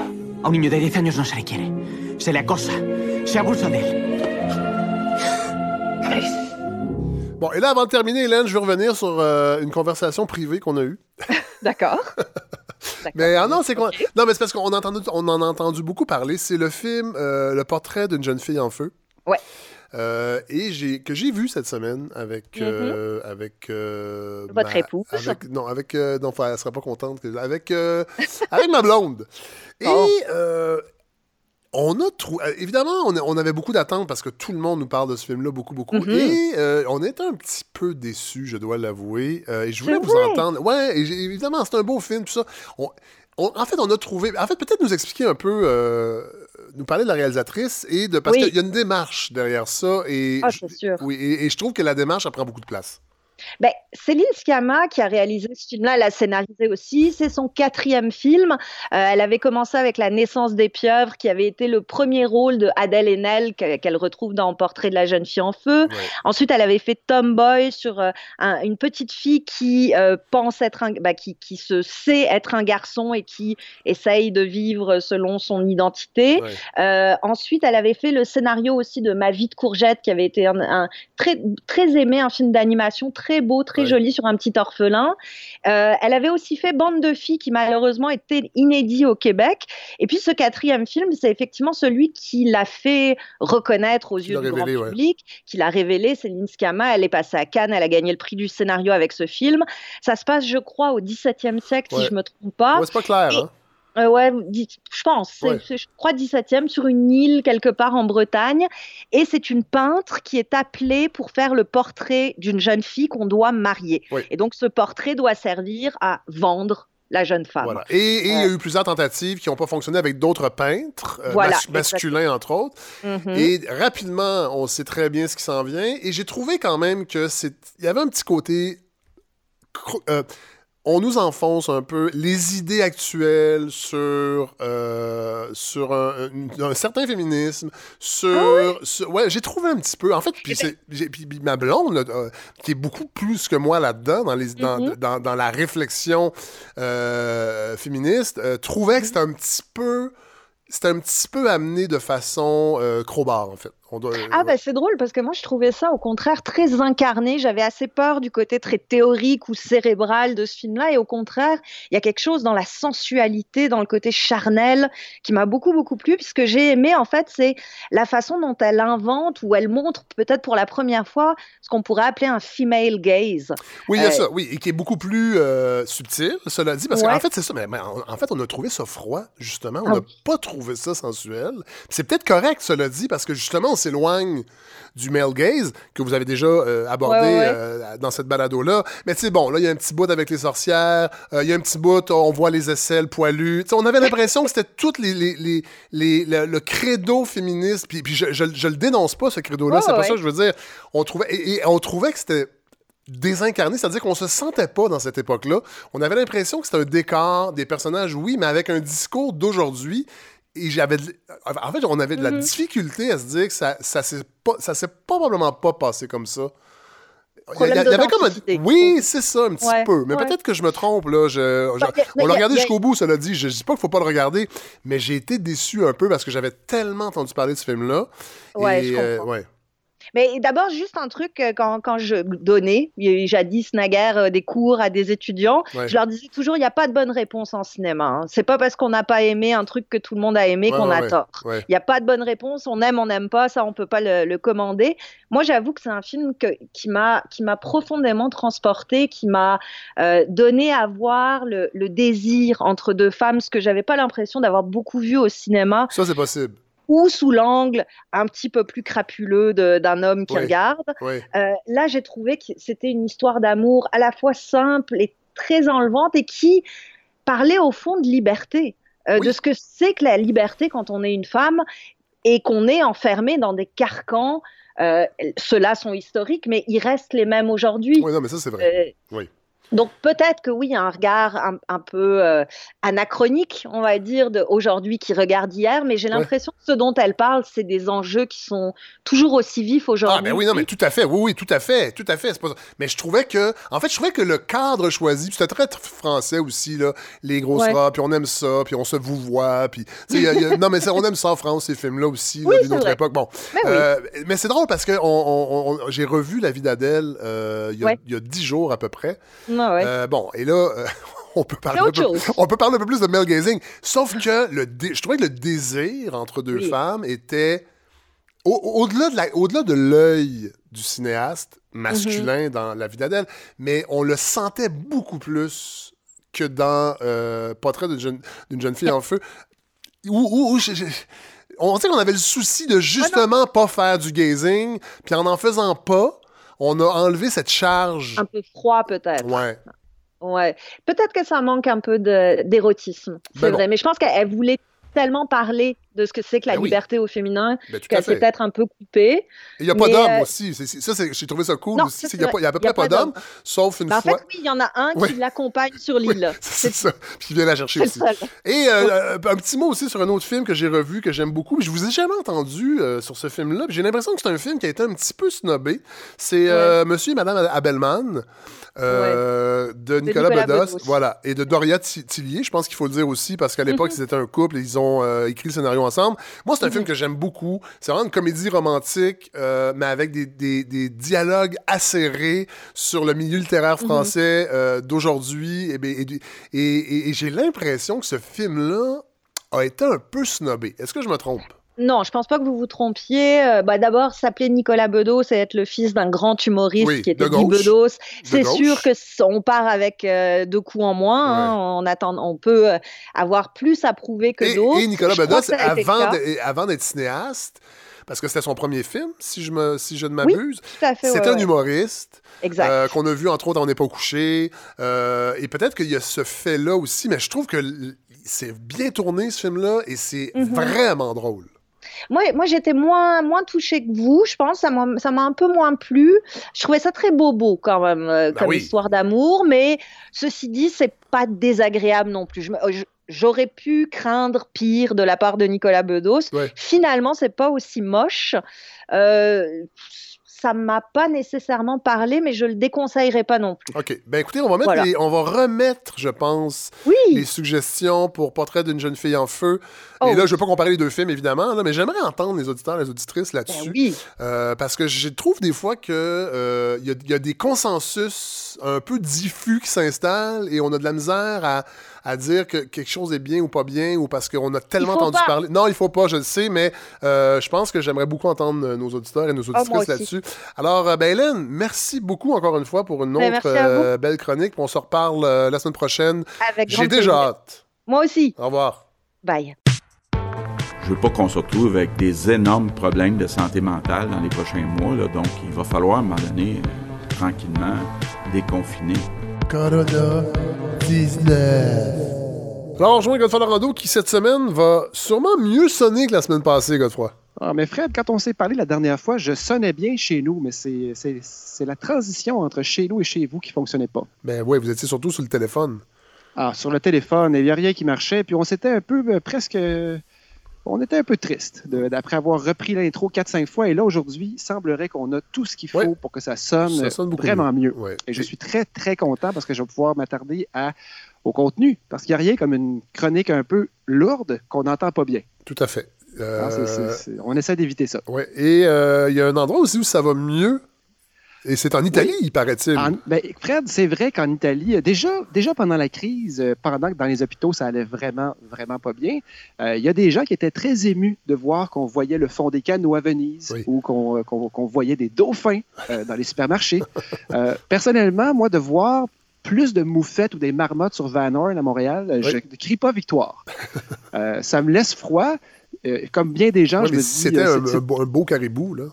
Ben, Sur le viaduc. caribou, mais je ne donnerai pas cher de sa peau, Fred, au mois de septembre, quand on va frapper la deuxième vague. On va pas juste frapper la deuxième vague, on va frapper le caribou, Ah, tout simplement. Euh, Fred, est-ce que la question qu'on se pose, c'est combien de personnes auront lu le livre de notre excellent ami euh, Yves-Marie Abraham sur la décroissance pendant la crise? Euh, C'est ce que moi j'espérais. Moi, je l'ai acheté, Fred, Oui. pour le prêter, ce Oui. livre-là. Oui. Et euh, je fais ma part en ce sens-là, mais je suis assez sceptique sur quels seront les impacts à long terme vraiment sur les villes, sur euh, cette merveille. Là, je suis sur Saint-Denis en ce moment, Fred, je pourrais, je pourrais parler avec la fenêtre ouverte, Ouais. ce que je pourrais pas faire dans deux mois parce qu'il va y avoir trop de voitures. Mais là, c'est à cause des travaux, c'est à cause de la, COVID? Non, c'est à cause de la COVID. Les gens sont chez eux encore. Ils recommencent tranquillement. Là, J'ai vu des gars de la construction passer, Bon. mais euh, on n'est pas nombreux. Il n'y a pas encore beaucoup de profs qui se Non. promènent. Non, ça s'en vient. Mais Fred, est-ce qu'on est, est-ce que c'est possible de ne pas revenir au même point après la crise, au moins à certains endroits? Et vous parlez de l'Italie. Euh, il y a à Milan, donc en Lombardie, un des endroits où euh, ça, a frappé, ça a frappé le plus fort et ça a frappé les esprits. Euh, on prépare l'Italie d'après-Covid ou la- l'Italie post-Covid qu'on appelle là-bas Italia post-Covid. Ah! Hein? Ouais, J'ai étudié, l'accent, Fred. Oui. Et euh, ouais, ce que je constate, c'est que euh, bon, c'est une des régions normalement les plus polluées d'Europe. Je ne savais pas ça. Et là, les Milanais ont découvert ce que ça pouvait dire, ce que ça voulait dire de vivre sans le brouillard brun. Euh, ou ce qu'on appelle là-bas la nebbia marrone. La smog. hein. Euh, la, la nebbia marrone. Et, euh, on les s'excuse. on s'excuse pour la communauté italienne. On le sait qu'on va avoir des plaintes, là, parce qu'on. Ah, ben écoute, Fred, c'est c'est fait en tout respect. J'ai étudié l'accent tonique pour être capable d'avoir l'air moins fou. Mais les autorités, Fred, vont profiter de l'été sans touristes pour transformer 35 km de rue de Milan en piste cyclable. Wow. C'est une expansion très rapide et expérimentale pro-déplacement actif. Mais est-ce qu'ils étaient vélo quand même pas mal avant la COVID euh, en Italie ou c'était. Je pourrais, je, je pourrais pas dire, Fred, parce que c'est une des villes les plus polluées d'Europe. Donc, Ouais. forcément, il y a de l'industrie, il y a des gens qui se déplacent en voiture, comme Ouais. partout. Euh, par contre, ce qui est vraiment intéressant, c'est que c'est une ville qui a un potentiel intéressant pour le déplacement actif. Le déplacement moyen quotidien des gens pour aller travailler, c'est 4 km. Ah. Et 4 km en vélo, là, c'est vraiment envisageable. Voyez-vous, Ben oui. moi, le matin, j'ai j'ai un 11 km à faire le matin, puis ça me prend, tu sais, c'est quand même 35 minutes de vélo rapide. Donc, c'est pas pour tout le monde. Tandis que 4 km, là, avec un petit panier fleuri en avant, je pense que tout, Oui. le, monde, tout, tout le monde est capable. Oui. Mais euh, donc, ce projet-là s'appelle Strade Aperte, ça veut dire les, les rues ouvertes, et euh, ben, c'est quand même intéressant donc de voir qu'on ne reviendra sans doute pas au même point. Ça ne veut pas dire que les gens vont adopter le moyen de transport euh, automatiquement, mais ça me semble être une avenue intéressante. Vous savez, Par que contre, sur, euh, vous savez que sur- ça me fait penser sur Beaubien, hier, je suis allé prendre une marche parce que Mhm. Ma semaine a été. euh, le confinement a pesé beaucoup cette semaine dans ma vie. C'est vrai? Ouais, c'est la pire semaine à date. Là, je suis un- je curé. Je suis allé marcher, je mais je me suis rendu compte que je ne sors pas assez. Mais, euh, Ça, c'est sûr. Oui, mais euh, et sur Beaubien, ils ont, ils ont installé des clôtures. Des, des, des, des- clôtures en métal pour élargir les trottoirs. Ouais, évidemment, ouais, ça, donc ne les restera, pistes- ça ne restera pas après euh, la crise, mais je me suis mis à rêver hier que ça reste. Ah ouais, hein? Ouais. Et là là. Ben, Ouais. Vous savez comme moi que quand les, quand les voitures vont reprendre leurs droits, euh, ce qui est tout à fait normal, les gens vont retourner. Les lois n'ont pas changé. Non, je mais, sais. euh, mais donc, 35 km de rue euh, transformée en piste cyclable dans une ville qui fait comme un 15 km d'un bord à l'autre, Oui. c'est significatif. Ben oui. Et euh, j'aimerais ça prévenir, par contre, je sais qu'on a beaucoup, beaucoup de gens, Fred, qui nous écoutent depuis la Lombardie. Oui. Et euh, moi qui vais travailler tous les jours en vélo, j'aimerais les prévenir hein, qu'ils vont découvrir, euh, s'ils font vraiment du vélo tous les jours, ils vont découvrir une minorité d'automobilistes que moi j'appelle quotidiennement dans mon italien de tous les jours i, ma- i mangio di mardi di calis. Alors, j'aimerais ça. J'aimerais ça prévenir les gens de Milan. hein. Attention, les mangeux de merde, il y en a partout. Oui. Euh, mais Fred, ceci dit, c'est un, quand même, ça veut dire qu'on commence à penser à l'après et pas seulement à faire repartir l'économie à 100% mais il y a peut-être d'autres détails qui vont s'ajouter. Euh, par contre, évidemment qu'aujourd'hui, je vais vous parler de la crise qui se poursuit ici. On a parlé du déconfinement la semaine passée. On va laisser les choses aller un peu avant d'en reparler, mais c'est vous, Fred, qui m'avez envoyé un, m'avez envoyé un article qui m'a captivé. Et vous savez, Fred, que je suis quelqu'un qui s'intéresse beaucoup à l'aspect un peu compliqué des fois des, des- des éléments scientifiques qu'on entend partout. Et Oui. celui-là, là, vraiment, j'ai été complètement jeté à terre. Vous, vous m'avez bien, euh, vous m'avez bien euh, compris, Fred. Je oui, me suis senti moins je- seul malgré le confinement. Je vous ai bien stimulé. Absolument, je suis, en- je suis stimulé. euh, écoute, je, pense à un confinement assez toi. si, si. Et Fred, euh, ce, ce dont cet article-là parlait, Fred, c'était d'une crise, euh, pas parallèle, mais qui, qui est sous-jacente à la crise. Un phénomène, en actuelle. fait. C'est un phénomène, mais il faut comprendre une chose avant d'en parler, c'est que euh, mettre des gens sous intubation, ce que ça implique, c'est de leur rentrer un tuyau dans la trachée, donc la gueule ouverte en permanence. Il faut les endormir profondément, donc on les maintient dans un coma artificiel qui peut durer des fois 10-15 jours. On leur passe une sonde dans la vessie, une sonde dans l'estomac aussi, et a- ça prend du monde pour travailler autour de ces gens-là. Euh, c'est une catastrophe pour le système de santé d'avoir autant de gens à intuber et c'est en plus une catastrophe pour les patients parce que chaque semaine d'intubation, Fred, euh, veut dire pour un patient en santé de 5 à 6 semaines d'une réadaptation Ben oui. difficile. Ben oui. L'aspect ventilation On a, on artificielle a de parlé toute à la balado, il y a médecin qui nous a expliqué le. Exactement. Et c'était pas Et du pas tout invitant. Non, c'est pas évident du Non. tout. Euh, choisissez quel tube vous inquiète le plus. Ouais. Euh, personnellement, le fait d'être avec un tube dans la trachée, c'est quelque chose qui vraiment me, Non, non. ce qui frappe mon esprit pour vrai. Ouais.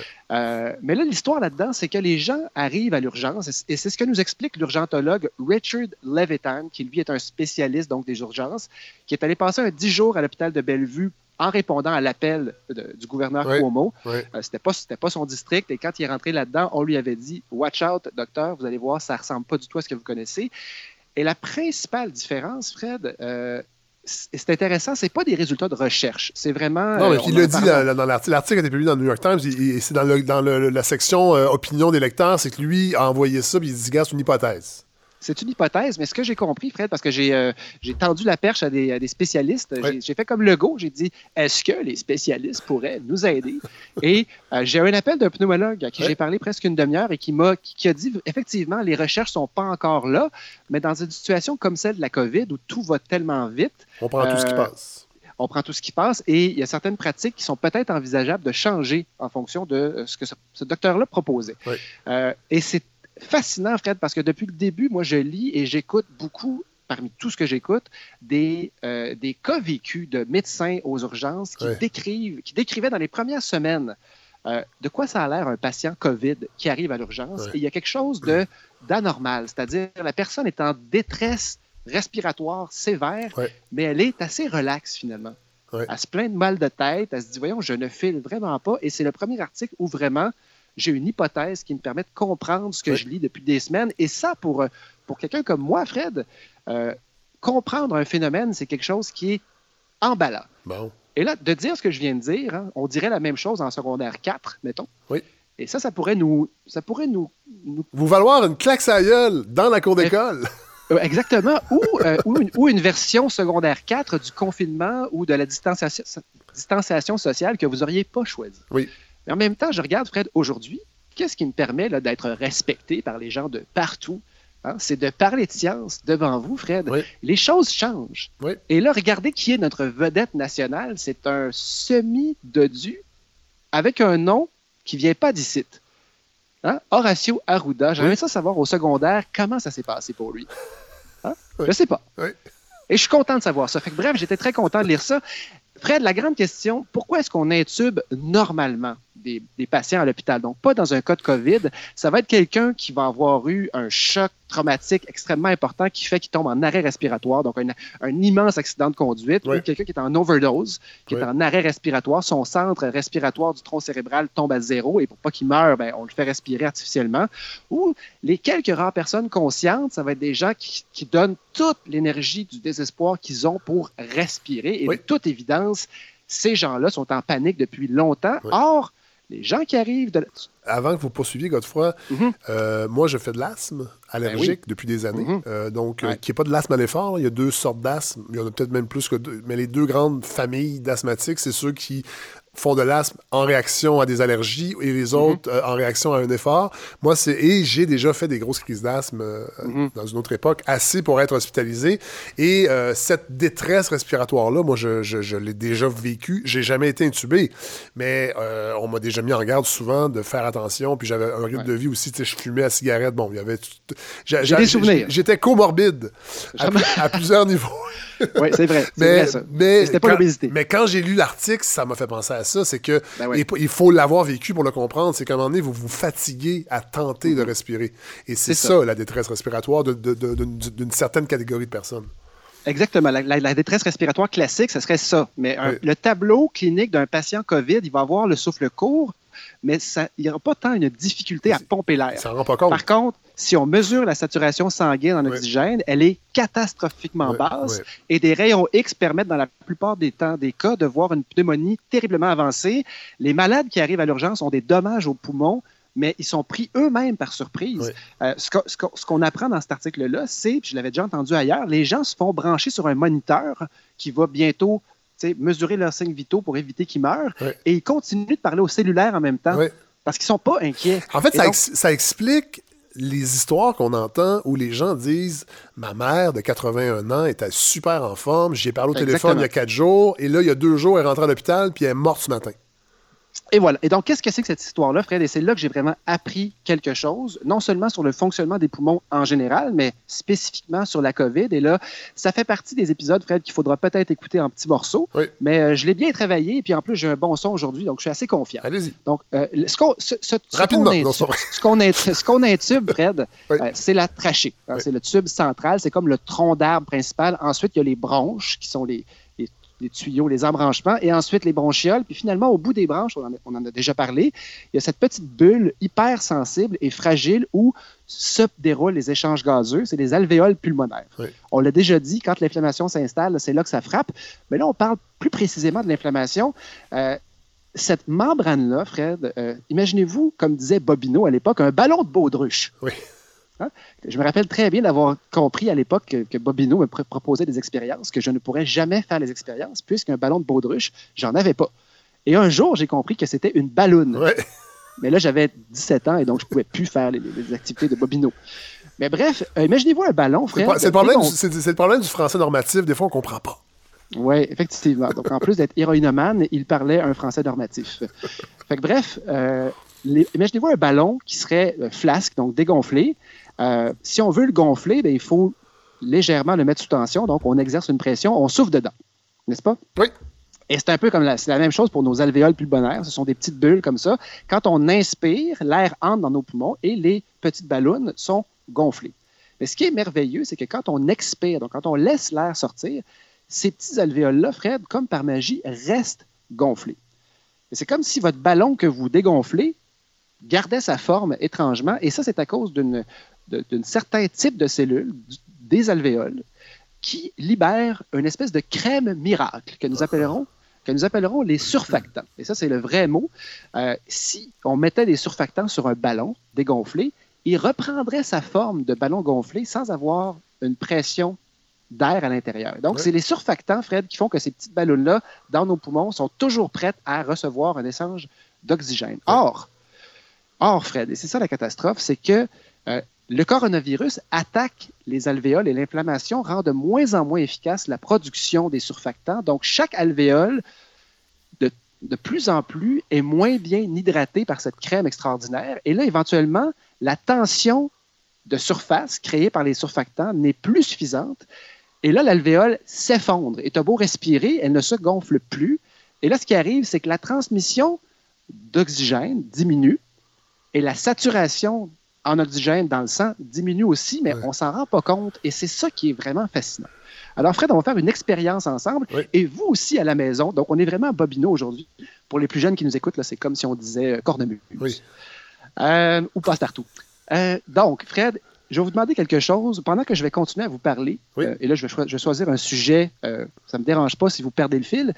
Euh, faites juste arrêter de respirer. Prenez une respiration, Fred, et faites-moi un signe quand ça va pas bien. OK? À la maison, on fait la même chose. On retient notre souffle. Un, deux, trois. Alors, les pneumocytes de type 2, n'oubliez pas de me le dire hein, quand ça va pas bien, ce sont eux qui libèrent les surfactants. Et un bébé prématuré qui naît avant 32-33 semaines, c'est son principal problème, c'est que ses poumons euh, n'ont pas les cellules suffisantes pour produire le fameux surfactant et euh, ben, les, les- les alvéoles sont effondrées sur elles-mêmes et ne sont pas prêts à respirer l'air ambiant. Donc, selon mes calculs, Fred, vous devriez commencer à vous sentir pas bien. Alors, donc, c'est vrai, vous avez des très gros poumons. J'attends encore un peu. Euh, vous savez que j'avais eu, moi, j'ai eu deux enfants prématurés qui ont eu la chance de bien respirer. Alors, je sais à la maison, Fred, qu'il y a des gens qui commencent à mal filer. Et donc, je vais, je vais m'adresser à eux. Fred, Fred, êtes-vous là? Non, non, j'ai mis. J'ai j'ai pesé un petit bouton mute sur ma console. OK. Est-ce- Alors, j'ai avez- pris un respire. OK. Est-ce que vous avez senti, Fred, cette fameuse panique qui vient avec le fait de manquer d'air? Non, parce que c'est conscient. Eh bien, C'est-à-dire que j'ai arrêté de respirer consciemment parce qu'un chroniqueur vedette m'a demandé de le faire. Donc, OK, d'accord. j'avais pas la panique. juste- Mais oui, mais je- quand, vous avez dit- quand vous avez commencé à dire. Regarde, Quand vous avez dit, Hey, je pense que là, les gens doivent commencer. Oui, là, j'étais au petit Ouais. peu au bout de mon souffle. là. Voilà, mais quand- ce, sentiment de panique, Fred, ça, fait- ça fait partie des signaux d'urgence. Le corps est bien fait. hein. Quand on Ouais. manque d'air, euh, on le sait rapidement. C'est pas le genre d'affaire où, comme tu dis, par exemple, quand on est fatigué, on se dit bah, je me sens un peu fatigué, je peux continuer. Mais on peut pas dire bah, j'ai besoin de respirer, je vais continuer à ne pas respirer. Ouais. Il y a un signal d'alarme qui est impossible à manquer, sauf que, et c'est ça la grande différence avec la COVID, Fred, dans l'hypothèse de ce médecin-là. Écoutez bien ça. C'est que l'échange d'oxygène est très, très euh, critique dans les poumons. Donc, si on perd la capacité d'alvéole, rapidement, on va manquer d'oxygène dans Ouais. le sang. Mais l'échange de gaz carbonique, le, le dioxyde de carbone, les déchets qu'on expire à chaque respiration, eux autres, on peut perdre un demi-poumon, un tiers de poumon, puis on va être capable encore de, de, de faire sortir Ouais. nos déchets. Ouais. Et c'est le signal d'alarme, Fred, il vient du dioxyde de carbone. Quand vous retenez votre respiration là, Ouais. et que vous sentez une panique dans votre tête, c'est pas le manque d'oxygène que vous sentez, c'est l'excédent de dioxyde de carbone. Et donc, nos, nos poumons de patients COVID qui commencent à mal filer, qui perdent leurs alvéoles un après l'autre, euh, ne se rendent pas compte parce que leur CO2 continue, lui, à être bien évacué parce qu'il reste de poumons. Et donc, ils n'auront pas le souffle court et la respiration haletante d'une personne en crise d'asthme ou d'une personne qui a un autre problème. Et c'est tout est là. On parle d'une euh, hypoxie silencieuse, Ouais. c'est-à-dire que notre état se dégrade. Et là, qu'est-ce qui se passe? On prend une grande respiration une fois de temps en temps en disant Voyons, il me semble que je sais pas, je suis fatigué. Et quand on prend cette grande respiration-là, on vient altérer encore davantage les alvéoles amochées et on en détruit de plus en plus. Et donc, le patient qui manque assez d'oxygène pour avoir d'autres effets sur son corps, le Fred, c'est parce que ses poumons sont déjà détruits. Ouais. Et quand les gens arrivent à l'hôpital, c'est ce que je disais au début, ils peuvent bien être calmes.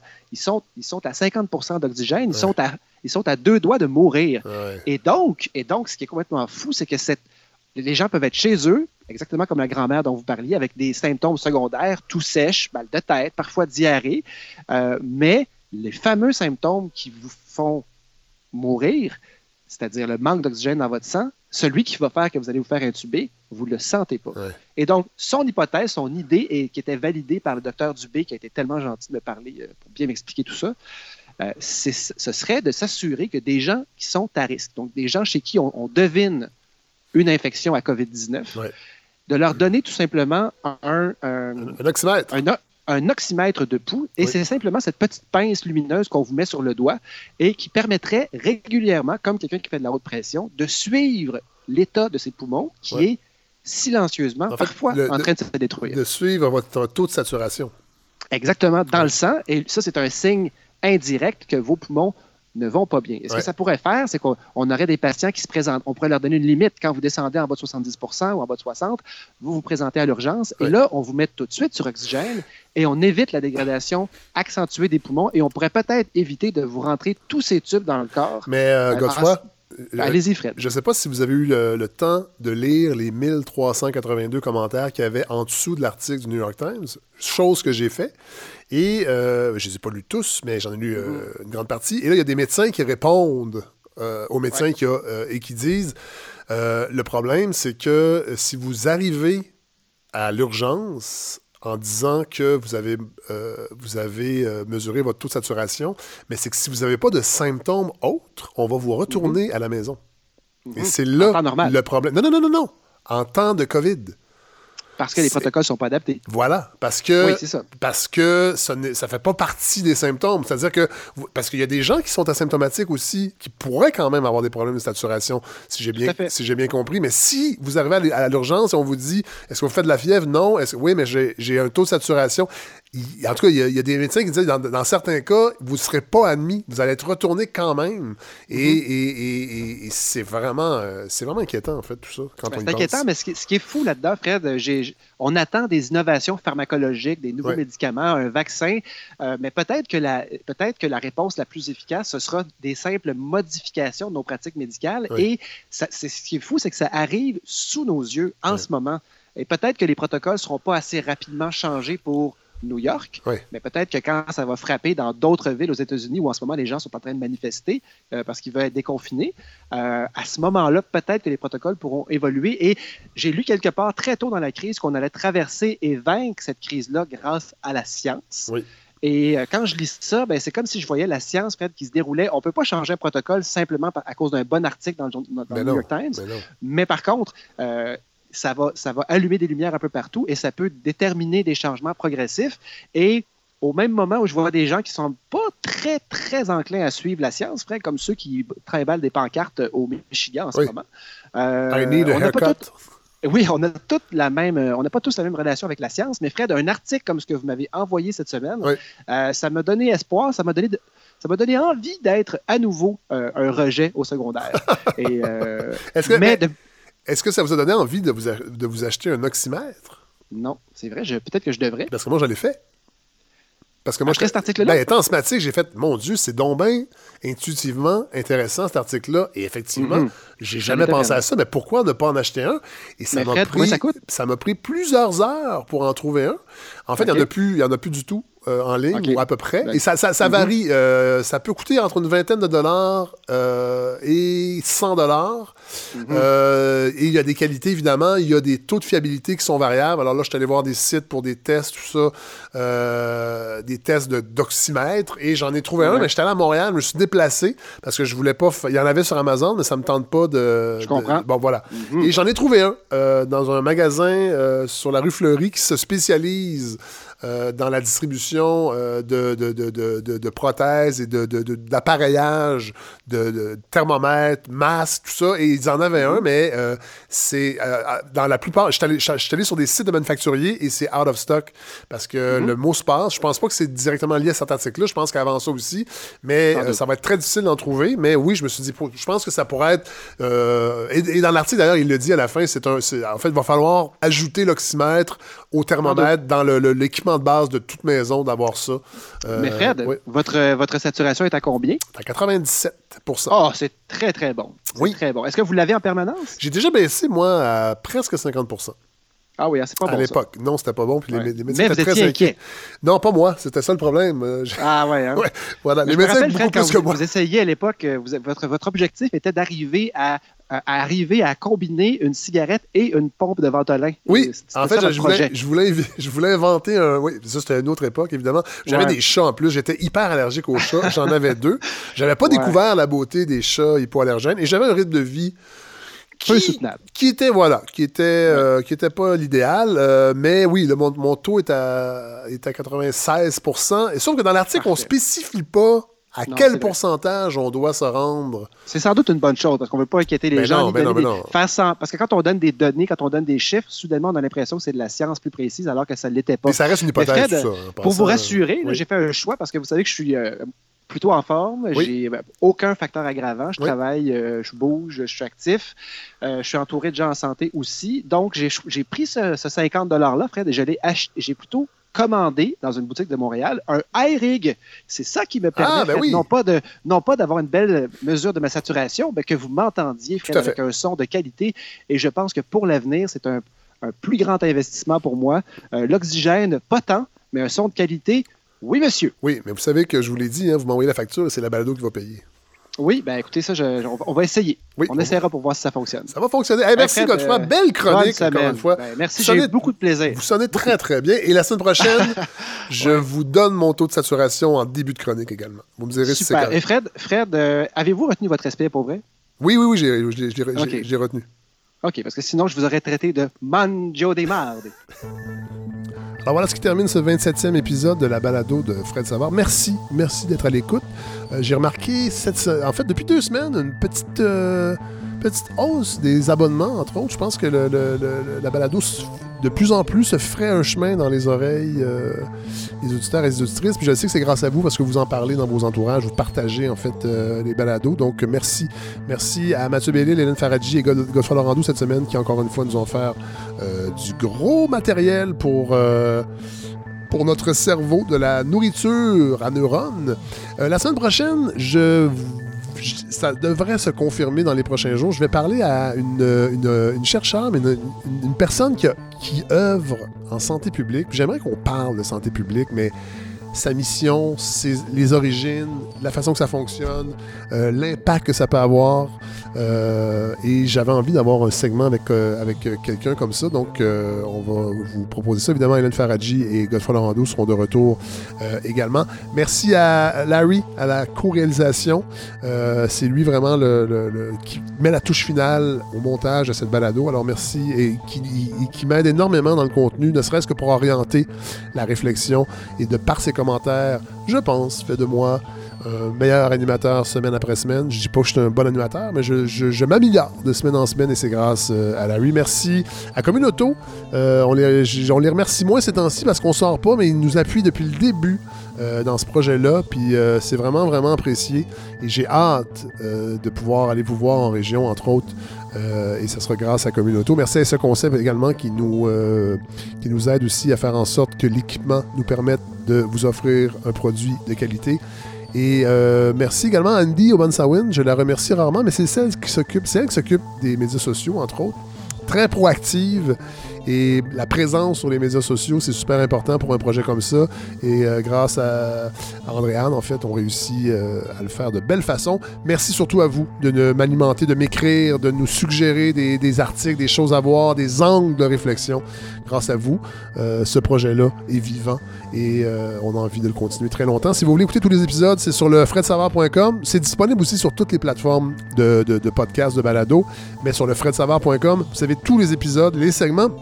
Ils sont facilement partageables également si vous voulez faire découvrir ce projet-là. Et évidemment, si vous voulez euh, financer, continuer de financer ce projet-là, euh, il y a un bouton dons euh, et vous pouvez faire des dons uniques ou des dons mensuels, ce qui va nous permettre de, ben, d'assurer la pérennité de ce projet-là euh, parce que moi, je veux que ça continue encore très longtemps. Merci. Je vous souhaite une belle semaine. On se retrouve euh, la semaine prochaine pour le 28e épisode de la balado de Fred Savard.